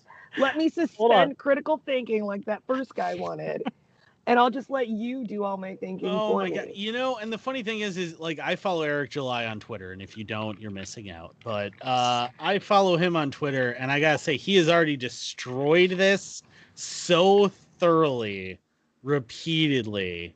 Yes. Oh my All right. god! Um, uh, supply crashed. Uh, people can't be trusted to choose their electric service, he argues, because some will make ill-informed decisions that come with unexpected costs. No, no, no! You're too dumb to know what's best for you. Let us decide. Don't fret, precious. I'm here. From there, he expands this general thesis to a general principle, one that he says is to blame for everything from rising health insurance premiums to the subprime mortgage meltdown of a decade ago. No, no. Oh my God. no, no. Yes, Dyreka? Oh, I have been through the whole subprime thing with people so many fucking times. I missed something really good when my computer took a shit. Okay, I'll, I'll I'll go back. Um, what was the last thing you heard? Uh, you had just started talking about the Krugman article, the very first Okay, uh, paragraph where it talks about him being Nobel Prize winning columnist. okay. So Nobel Prize winner uh, Krugman says how that is, this first off, how is this guy Nobel Prize winning? Seriously. uh, collectivist Obama? backpat, It doesn't collectivist fucking mean or anything. backpatting. Yeah. So, all right. Uh, Krugman said this lesson is to be learned from last month's energy crisis in Texas that left some, some of its residents, people who had freely chosen to sign up for variable rate offerings from their electric service providers, with sky high bills when demand surged as the state's generating supply crashed. People can't be trusted to choose their electric service, he argues, because some will make ill informed decisions that come with unexpected costs. From there, he expands this thesis to a general principle one that says is to blame for everything from rising health insurance premiums to the subprime mortgage meltdown of a decade ago. Oh, for fuck's sake. yeah, that's what I was reacting to when you came back, Christopher. Hold on. Okay. I'm Okay. trying I'm No, trying wait, to wait, wait. Uh, rising health insurance premiums are a direct result of government Oh. intervention in the fucking 90s. so it was the fucking housing bubble. I, I, oh, Andrew, you got you got the so article good. open? You're no, muted, I Andrew. actually what I had was this. So the results of less fucking freedom is the reason you need less freedom. Yes. Yeah, Right. The, no, I was I was just referencing the uh, counting bodies like sheep to the rhythm of the war drum with the don't Oh. fret precious I'm here step away from the window and go back Right. to sleep. All right. That's I might I might have to I might have to mute Dyreka for this paragraph. oh Jesus. Okay. quote, quote from Mr. Krugman, quote, many of us are actually offered too many choices in ways that can do a lot of harm. Sometimes people offered too many choices will make bigger mistakes than they imagined possible. Does this sound familiar? Does this sound like the first article we covered a bit here? Yeah, Ah, yeah. That's grounds for denying someone the right to take out a risky mortgage or refusing to deregulate electricity markets, Krugman, ar- Krugman argues. Wait, Uh, no. even- denying even though the right to take out outcome he's pro- even though the outcome he's proposing would leave people with fewer options for obtaining home ownership and would likely pay for the price of uh, likely pay higher prices for energy. The government forced a So- fucking subprime housing bubble by making banks fucking make subprime loans. That's all I'm fucking saying about it. So, so what I'm hearing here is, if we take away the options, people will have to pay more, thus making another crisis, which will require the government oh, to get involved, and then people will have to pay more, which will make the government have to get involved. Well, Which, he- he is a Keynesian. He's a Keynesian economist. Keynesians. Keyn- Oh. Keynesian, whatever you want to say. Yes. Yeah. one Keynesian or whatever the fuck it is. Keynesian. Okay. Keynesian. Hold. Somebody who follows Keynes. Keynes, Yes. Yeah. Um. who was a fucking idiot. Uh, indeed, to understand the consequences of limiting choice, just take a look at the Obamacare insurance marketplaces, which prohibit the purchase of cheap insurance plan that would otherwise be available. Uh, they are set up this way for exactly the reason that Krugman is outlining, because some people might make the wrong choice and end up with massive medical bills. The result is that the policy has higher premiums. Instead premiums of for every- massive fucking tax So- bills. Okay, massive hold on, tax hold on, bills are hold on, Wait, hold on. wait, Wait, so- wait wait, a second. Wait, Wait, no, wait, no. Wait. So The he's real saying kicker- that the the real quick kicker is Krugman's contention that quote an act an, an excess of choice is taking a psychological toll on many Americans even when they don't end up experiencing disaster.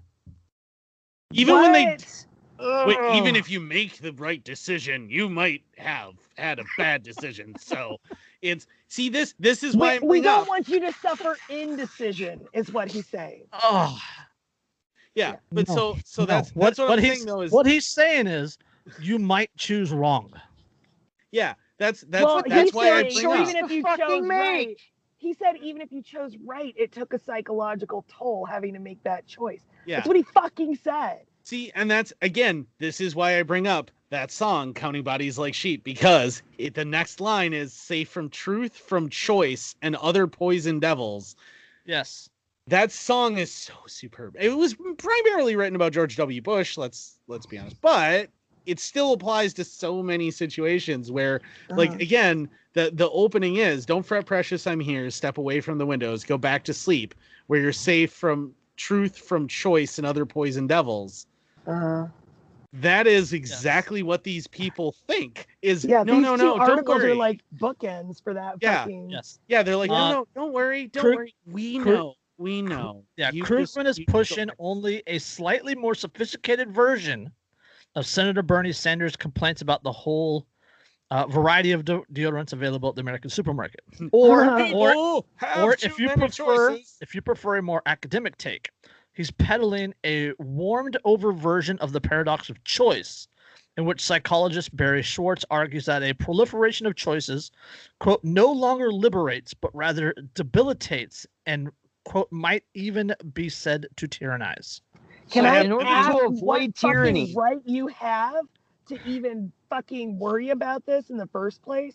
They have Yeah, no so- fucking right. It's this isn't in their in their Oh, mind, the only wheelhouse. way to avoid tyranny is to thus tyrannize you and force you to choose between the government approved. well. approved That's choices. the same fucking story about everything, isn't it? That's their that's their fucking Yeah. story for every and that's- goddamn thing they do. And I mean, that's the thing is like essentially this argument. This, if you break this down and you walk back in human history for this argument, right? This argument is saying that humanity would be better off where the only choices we had were, you know, what we could kill today and what we could gather within, you know, 500 yards of our cave, and that's it. And that, that was- turd sandwich. yeah, and that that is where humanity was was the best off because well, you only had these choices, you didn't have any others, so therefore you were just happier. And it is the mark of a unrepentant and un irredeemable, irredeemable tyrant An that you elitist. think yeah, Yeah. that you Well, think but that's a repeating that- yourself. Yeah, but I mean, an irredeemable tyrant that you think, honestly, that people need fewer options in order Yeah. to be happier. That you have convinced yourself. This is the same, this same idea that people who ran uh, plantations in the antebellum South had. This Mhm. is the exact same thing. Oh well, you don't want to give those people too much choice and too much freedom because they wouldn't know what to do with it and they would make bad choices and they would squander it so because of that see they're the the to quote them but then they're not therefore really the negroes human. are better They're off not with as us smart as us. We, you know, yeah we need to take Mhm. responsibility for they their yeah lives. they're they're just monkey children and they don't understand therefore this is what would- this should tell you about how they see you. yeah They, do see you not as see you as an autonomous human being. They don't. You're chattel to them. yeah and And nothing more you will never and- be anything more than slave labor to them as far and as I they absolutely love how they bring up the uh, Obamacare fiasco with the inability to purchase a cheap, you know, major medical type of health insurance Yeah. plan. Well, yeah, that was because that was because the government mandated that all these insurances have to cover all these things, yeah, Right. which drove the right? price up. Which drove the price up. right. Yep. Yeah, I remember, man. I pre pre Obamacare. I because I basically Why does a single doctor. guy need fucking Yeah, health insurance that covers gynecological care? yeah. I I basically never go into the doctor. Right. I never go into the doctor. I've never cared about going into the doctor because if I die of a preventable disease, that's probably you know going to happen. Darwin, So yeah, like whatever. it's if I'm sick enough that I need to go into the doctor, I'll go into the doctor. But otherwise, chances are I'm just gonna keep bebopping along and figure out treatments on my own. Like I can treat abscesses, I can treat skin issues, I can treat the Yeah, majority. Land of the plane, day to day stuff myself. Which means that my insurance should be next to nothing because I never use it, right? Like that's and that's the way it used to be. That's is I never used it. By the way. Land the plane, Andrew. Land the plane, Andrew. Yeah, but that's it'd just be a picture of me in like a cockpit going, uh, blah blah blah blah blah blah. yeah, Dyreka's jumping out the side. yeah, she's just parachute. But, I mean, that's we need somebody to do like the cartoonish kind of stuff, like think Funko Pop style. Like yeah, that's- right. Yeah. All right. But uh no, but I mean, my point is, is like that used to be a thing, right? Like that if you didn't Andrew use has it, too it was- many topic choices right now. But But he- it's just it's it's Dyreka yelling, you know, land the plane, Andrew. Andrew's in the plane. Dyreka's on the ground with like a anti-aircraft gun, yeah. yeah. Oh, I love when I see those posts. and it's and it says and it says land the plane. Yeah, I love those posts on Facebook. They're like, if there's a, you know, what is there a topic that you could talk for three hours with no preparation about? And I'm like, uh, everything. yeah.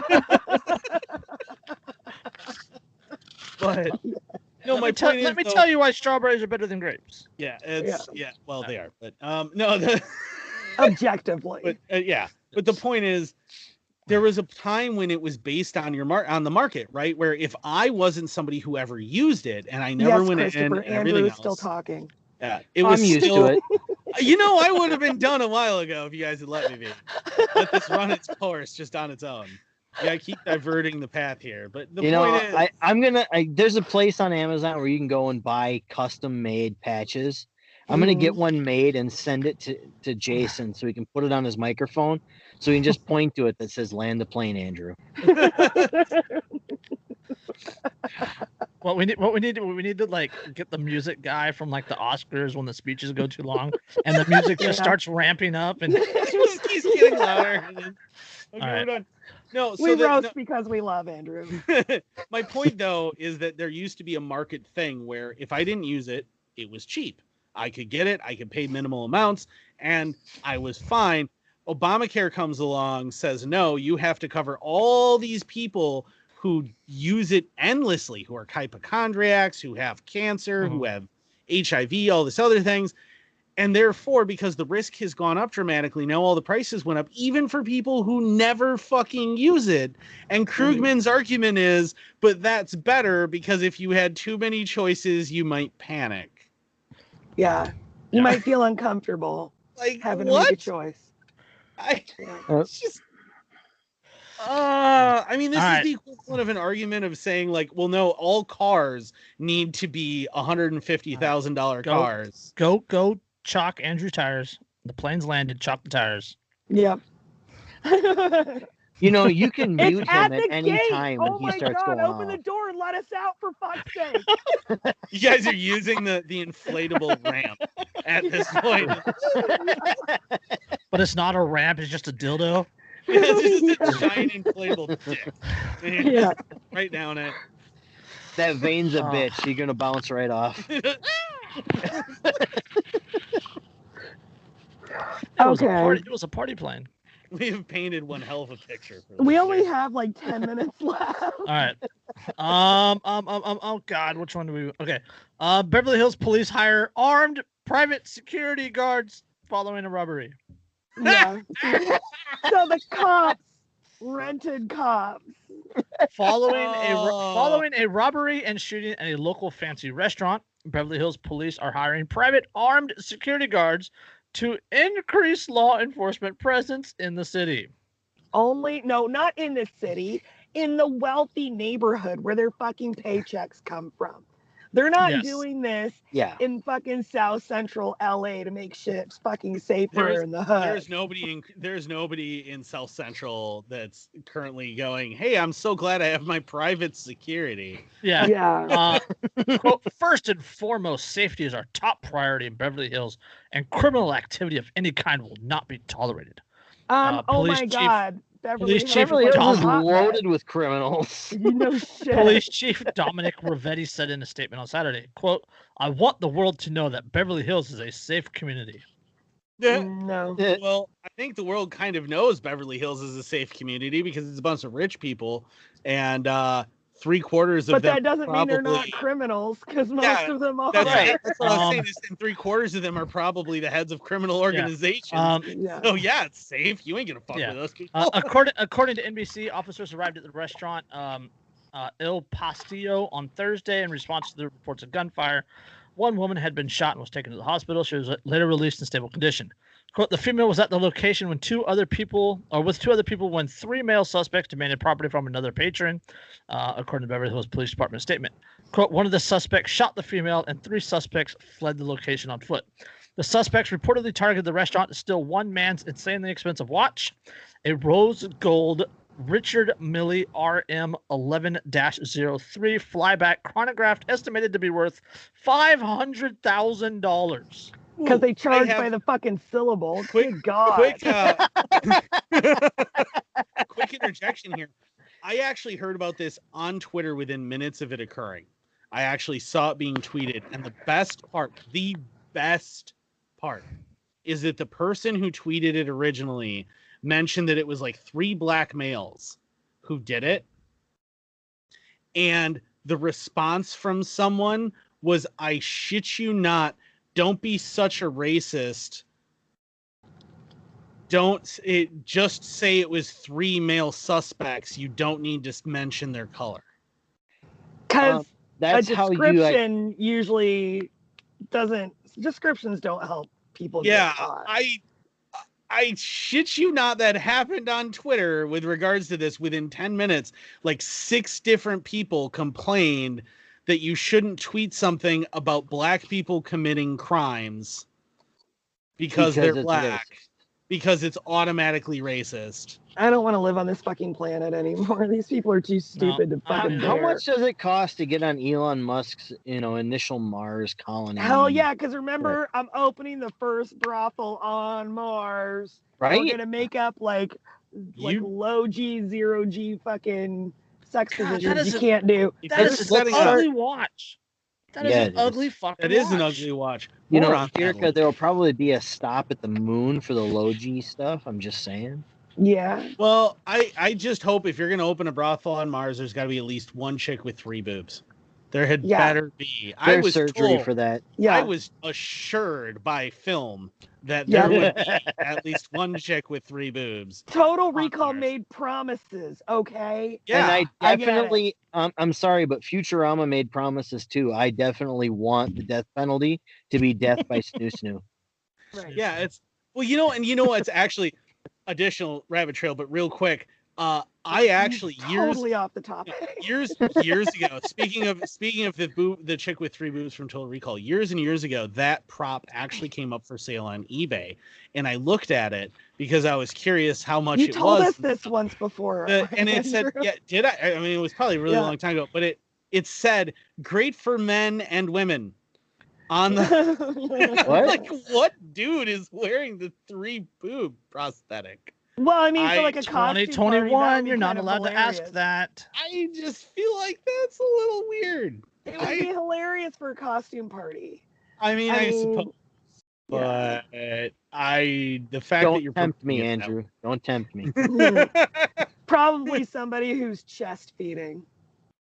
yeah, Ah! That would that would be a pretty epic Halloween costume though. Yeah. See, now I'm gonna have to do it. Now you're making me do it. I'm gonna have to. That's gonna be Yeah. Andrew's Halloween I'm costume gonna next be year. the hooker. He's gonna be a three-titted man. Hell yeah.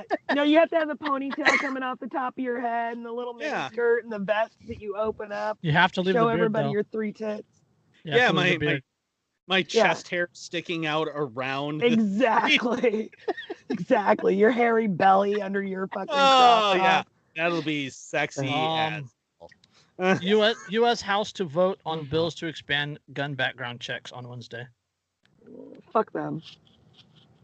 You know, as I'm at this point, you know, like I posted that meme the other day of Yeah. the. they're they're uh, aim, they're aimed at quote, closing loopholes in the background checks. oh, system. for fuck's sake! There aren't any loopholes. Fucking loophole.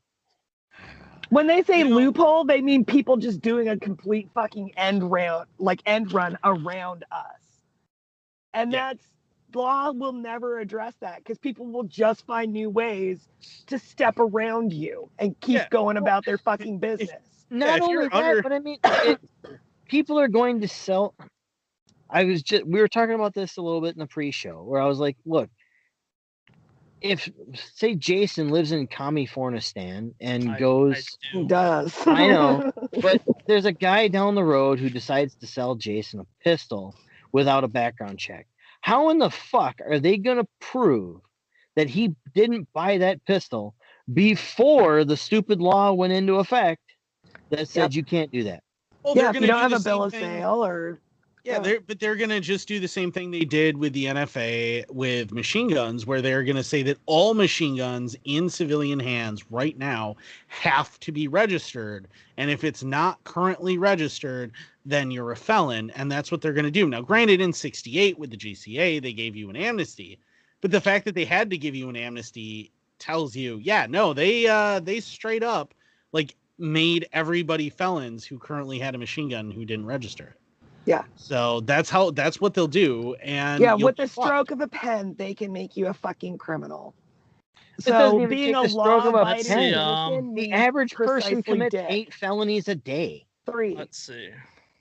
California three. in- California instituted uh, Okay, comprehensive well, I guess I'm background- not average then. Yeah, California instituted comprehensive background checks in Well, if they 1991. reached So I was I was 11. today. No, you didn't. You can you committed a community service. yes, I did. Chris, Christopher, California instituted comprehensive background checks in 1991. So I was 11. Yeah, any yeah, you you wouldn't be able to yeah, you you wouldn't have that argument. The thing is though is like this is at this point my attitude towards all of these new gun laws and everything else is why I posted that that uh Carl from Aqua Teen Hunger Force with it it don't matter. Nothing Yeah. none of this matters. It's, yeah, it's No, just I'm at I'm at the point care. like I just don't care what you have to say about it. You know, I'm, and I'm I at the, I'm at the hmm. point where it's it's not a matter of I don't care. It's please pass it. I dare you. yeah, Yeah. Push push the angry people even harder. yep. Yeah, exactly. Mm-hmm. It's Take that for you, what it's you worth. bring it. Yep. Enforce it. Enforce it. It's uh Well, and that's the thing too is I want to see them try to enforce it Nuke me, because bitch. yep. I I lose didn't shit. believe shit. Yep. It's in Yeah, no, Fucking- I mean that, and that's where we're at. Like that. That's Yeah. that's the point that's been crossed here. Is tax change. people just they've and that and they don't seem to understand. They don't seem to understand that people have reached that point with so much of this shit where we just don't care. There's there are so many you've passed so many draconian laws so much tyrannical bullshit that we have We given up even caring yeah, Yeah, we well, just just don't even care listening. anymore Just on guns, there are 20,000 different gun laws between federal, local, and state. There were there were Coast to coast. seven million seven hundred and sixty thousand NICS checks performed in the first two months of the year. right. Yeah, And the, so- the, Seven- still, the Seven vast million majority, seven million seven hundred and sixty thousand. and continuing from the trend from That- last year, Mhm. the majority of those are still first time owners. Yes. Yeah. People are arming themselves at an like fucking fantastic rate right The, now. the only what would comes to mind every time I see these, American every time I see these numbers, the thing that comes to mind all the time is Nicolas Cage from Lord of War. Well, no. How do there's- we arm the under we eleven? the rest of them Yeah. Um, uh, Defense Distributed down there in in Texas, they have a tombstone outside in the grass. You know, gun control. Yeah. Because gun control's dead. Yeah, Yeah. It's Gun it's control's dead. dead. There's- Well, and it's been dead for a long time. If you ever, um, if you ever really want to look into it, stuff that's put out by uh, Ares Armory Research Services in the Mhm. UK is fantastic because they go really in depth on homemade firearms and like improvised weapons and like the the cottage industries in various countries where firearms are outlawed. And one of the things that you notice as you read through it is like, so basically, what you're telling me is that no country can possibly stop guns from proliferating at any rate that the people want them. There is Yeah. Oh. no way you can I know. stop. Not even New Zealand, which is a fucking island, super isolated from other man, like fucking fucking New. Zealand. Fucking New Zealand. New Zealand. The prime minister said, "Turn in your guns," and then like, well, the like 30 head, the head, did. the head of the local biker gang said, "No, Yeah. we're gonna, we're Yeah, gonna keep well- ours." Well, and keep in mind, New Zealand, I think it's New Zealand, is the actual location of where the biker gang, the real biker gang that inspired the TV show um, Mhm. Sons of Anarchy, is like was. Like they actually took over this town and like ran this town for years and years and stuff. That was actually there. So, like, when they go, stop me, they, they Yeah, really mean right. like, Well, yeah, if, if you if you can listen to a haka and get chills, you know they're not turning in guns. Oh yeah, Yeah. they. I mean, they're just they're simply not going to. The people. I mean, the the the street gangs in the United States aren't about to go. Oh wait, this is even more illegal now. And oh, then, I better like, stop. Yeah, Well, that's, yeah, and, that's and not that's the thing is all of these laws, all they do is target the people that are trying to follow the Oh, law. Yeah. They yeah, don't I've mean, anything to I've seen an evolution over the last couple of years, like in my friends list and the people I interact with, where people who always prided themselves on being a law abiding citizen, the more and more bullshit has been piled on, the less they give a shit about Yes. being a law abiding citizen. I have a really good My friend. dad, my dad, my compla- best my dad goes off about that about being a law abiding. citizen. just follow the law and you'll be fine. Dad, you fucking grew pot in the backyard in the '80s. Well, I mean, I have a really good friend. When he and I first met, he was uh, he was definitely a statist conservative, absolutely one hundred and ten percent. and like a fight on gun control and stuff. Yeah, I mean, he's like, uh, it, it's not really necessary. You don't really have to have those. And I'm like, dude, he uh, prior to me getting kicked off. Can I just say that FUD is one of my favorite like internet Oh, names yeah. that people have given to a type of person? like Oh yeah, I parent. absolutely love the FUD. word FUD. Be very very quiet. But uh, but I mean, he was hardcore a FUD. I mean, his first rifle that he ever bought was a Mosin from one of the local big box stores. Um, But but it's since, motorized, wasn't it? No, it wasn't. It this was an It actual. wasn't even. out sport, It was a Let- literal accident. it was an weapon. out of the crate. yeah, we gotta we gotta go. Land, land the Yeah. plane. I, I got I got one more thing I got to say real quick.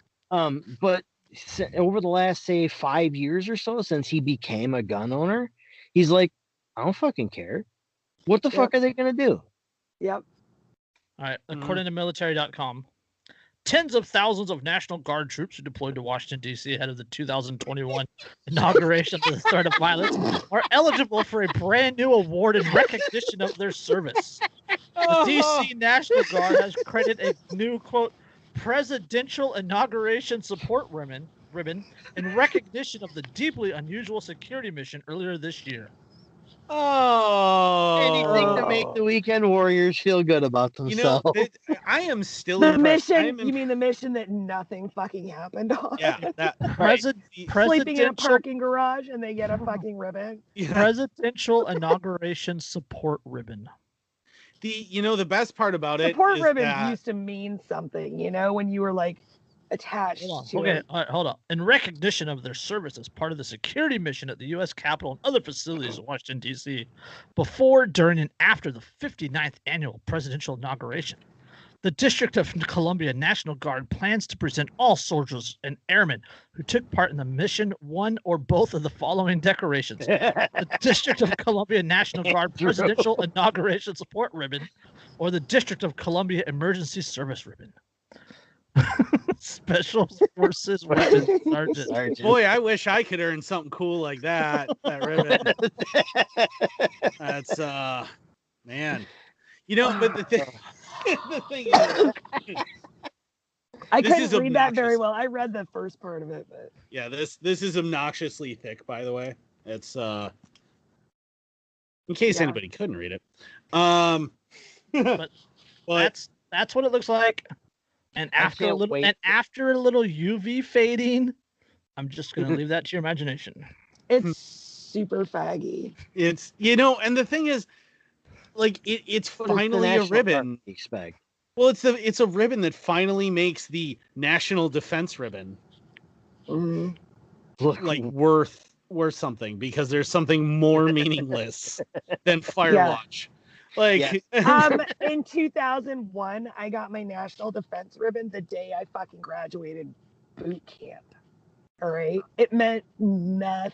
it's an utterly yeah. meaningless ribbon. Everybody knows it is. That's why it's called the Firewatch ribbon because oh boy, you stayed up overnight once. Hooray! Like Yeah. that's what Well, that yeah, means. I mean, for I'm I'm in pretty much the same boat, Jericho, where they it, they gave us that, you know, three days after I got to tech school. yeah. It's like Well, what? it's- there's yeah, I mean there's well, Well, there's because I uh, graduated boot camp like one week after, or not, no, not boot camp. That was A school. A school. I graduated A school one week after 9 11. That's when I got my fucking. I didn't even enlist until defense. two years after 9-11, and I you're still giving it out basically right after fucking boot camp.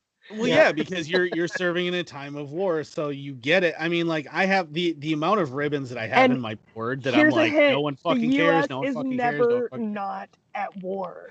Yeah, it's not like you basically can't serve in a in the United States military. You can't be in the U.S. military without Ever. serving during a time Yeah, of war. ever in its entire history without being there during a time of war. Like and we've had. This very ribbon, the years of peace. presidential inauguration support ribbon, That's just that's so The bad. most useless fucking award. this is the ever. fucking You know- piss ribbon. Literally, that's the acronym. It's the Well, piss ribbon. Yeah, yeah, and that's presidential inauguration Pi- support. pisser. Yeah, the piss. Pisser.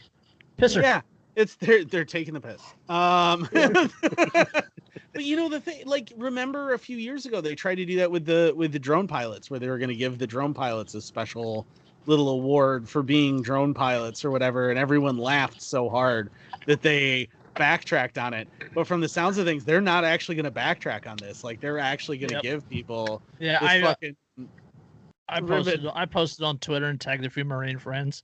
yeah. And, and, and. Andrew and a few Marine friends. They had Yeah. a good laugh.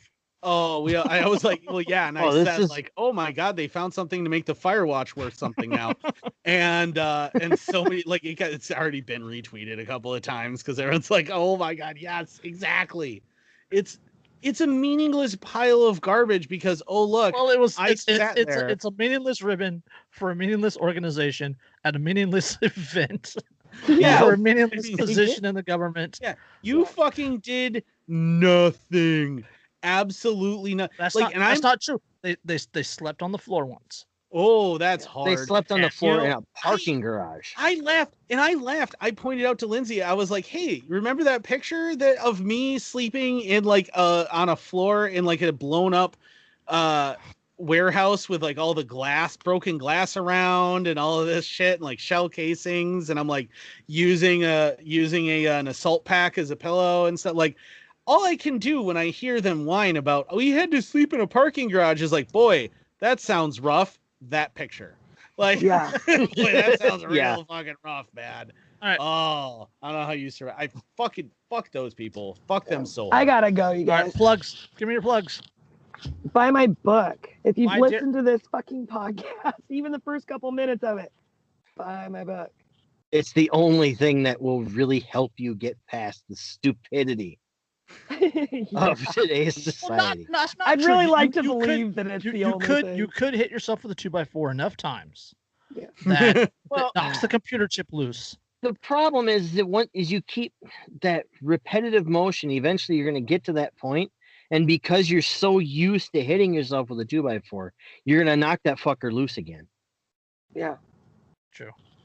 Uh, All right. yes. Other plugs? If you, yep. If you would like a luxurious, soft, wonderful, shiny beard like I have, you go to thebeardstruggle.com. Use code Inked Anarchist 15. All run together. You get 15% off of your order. Their stuff smells amazing. You definitely want it. Also, now, uh, if you're into luxury watches, you're into really cool sunglasses, you like luxury Better brands. looking watches than the one in that article. Yes, better, far better looking and far cheaper than the one in the article. Check out Valerio. Uh, this is going to be shopvalerio.com. If you use code InkedAnarchist25, you get 25% off of your order from them and you support me at the same time. Also, don't forget to check out Poppins Patches on Facebook. He's on Twitter. He's on Instagram. He's on Etsy. He's got his own website. Uh, Dave makes amazing patches. Uh, we are going to be doing a couple of giveaways very shortly for those patches. The first one I'm going to be giving away is Thrawn's Laboratory. If you are a fan of the Mala- the Mandalorian and Dexter's Lab, so if you're a millennial who's a fan of the Mandalorian, you want this patch, man. It's awesome. It's super high quality. It's just got, send it uh, to me andrew it's got Dexter, who is blue, and then uh, you have Dee Dee uh, actually as one of the Imperial officers. It is a fantastic patch. Andrew's gonna end up looking like the people in Idiocracy that wear like sponsor logos all over their fucking clothes. And I will take any sponsorship I can. Hey, get. if, if people if people paid me to wear their clothes, I'd wear their clothes. yeah. yes So I'll take any sponsorship I can get. So, but yeah, we're going to be doing a giveaway of that. So if you want that patch, if you think that's a cool idea, make sure that you like our page on Facebook, that you uh, like the post that will contain the link to this specific uh, episode, and that you It will be it will be pinned it will be pinned at the top of the page. Yep, and then comment something about wanting the patch, man, and you know, tag your friends if they maybe want it, and then that way I will go through. Uh, by the time we do the next episode, well, maybe not the next episode if it's in a week. We'll do two weeks, two weeks, uh, and then uh, what I'll if you're find not able to be on facebook to enter Tough shit. That sucks. find it find Andrew on Instagram. Yeah, you find, find me on Instagram. Something hit me up, and also like, owned by facebook Well, or And, you know uh, what, on Twitter and look look it up on YouTube. You know what? If you watch this episode on YouTube and you comment on YouTube that you want the patch, I will also enter you into the giveaway for that. And uh, in a couple of weeks, I'll pick somebody at random, and uh, you'll get a free patch. And I got more patches to give away too coming up, so it'll be sweet. Yep. And next week next week is uh the one year anniversary of the lockdowns. So Yeah. should be this is gonna fun. be fun It's the one year Oh, anniversary of two weeks to flatten the curve. Yeah. wow. God, That that curve that curve is like dead, right? Yeah. I think it's inverted now. at this- Inverted. It's just Yeah. become a flat plane. It's just this fla- it's just Fauci riding it like a half height. now. Do nine hundred. Filled filled with water. Mask of it mask idiots are falling in. we Uh, could only get that lucky Yeah. Uh, All right. oh, This has been episode 127. We'll catch you on the next one, I guess. Peace. Peace. Peace.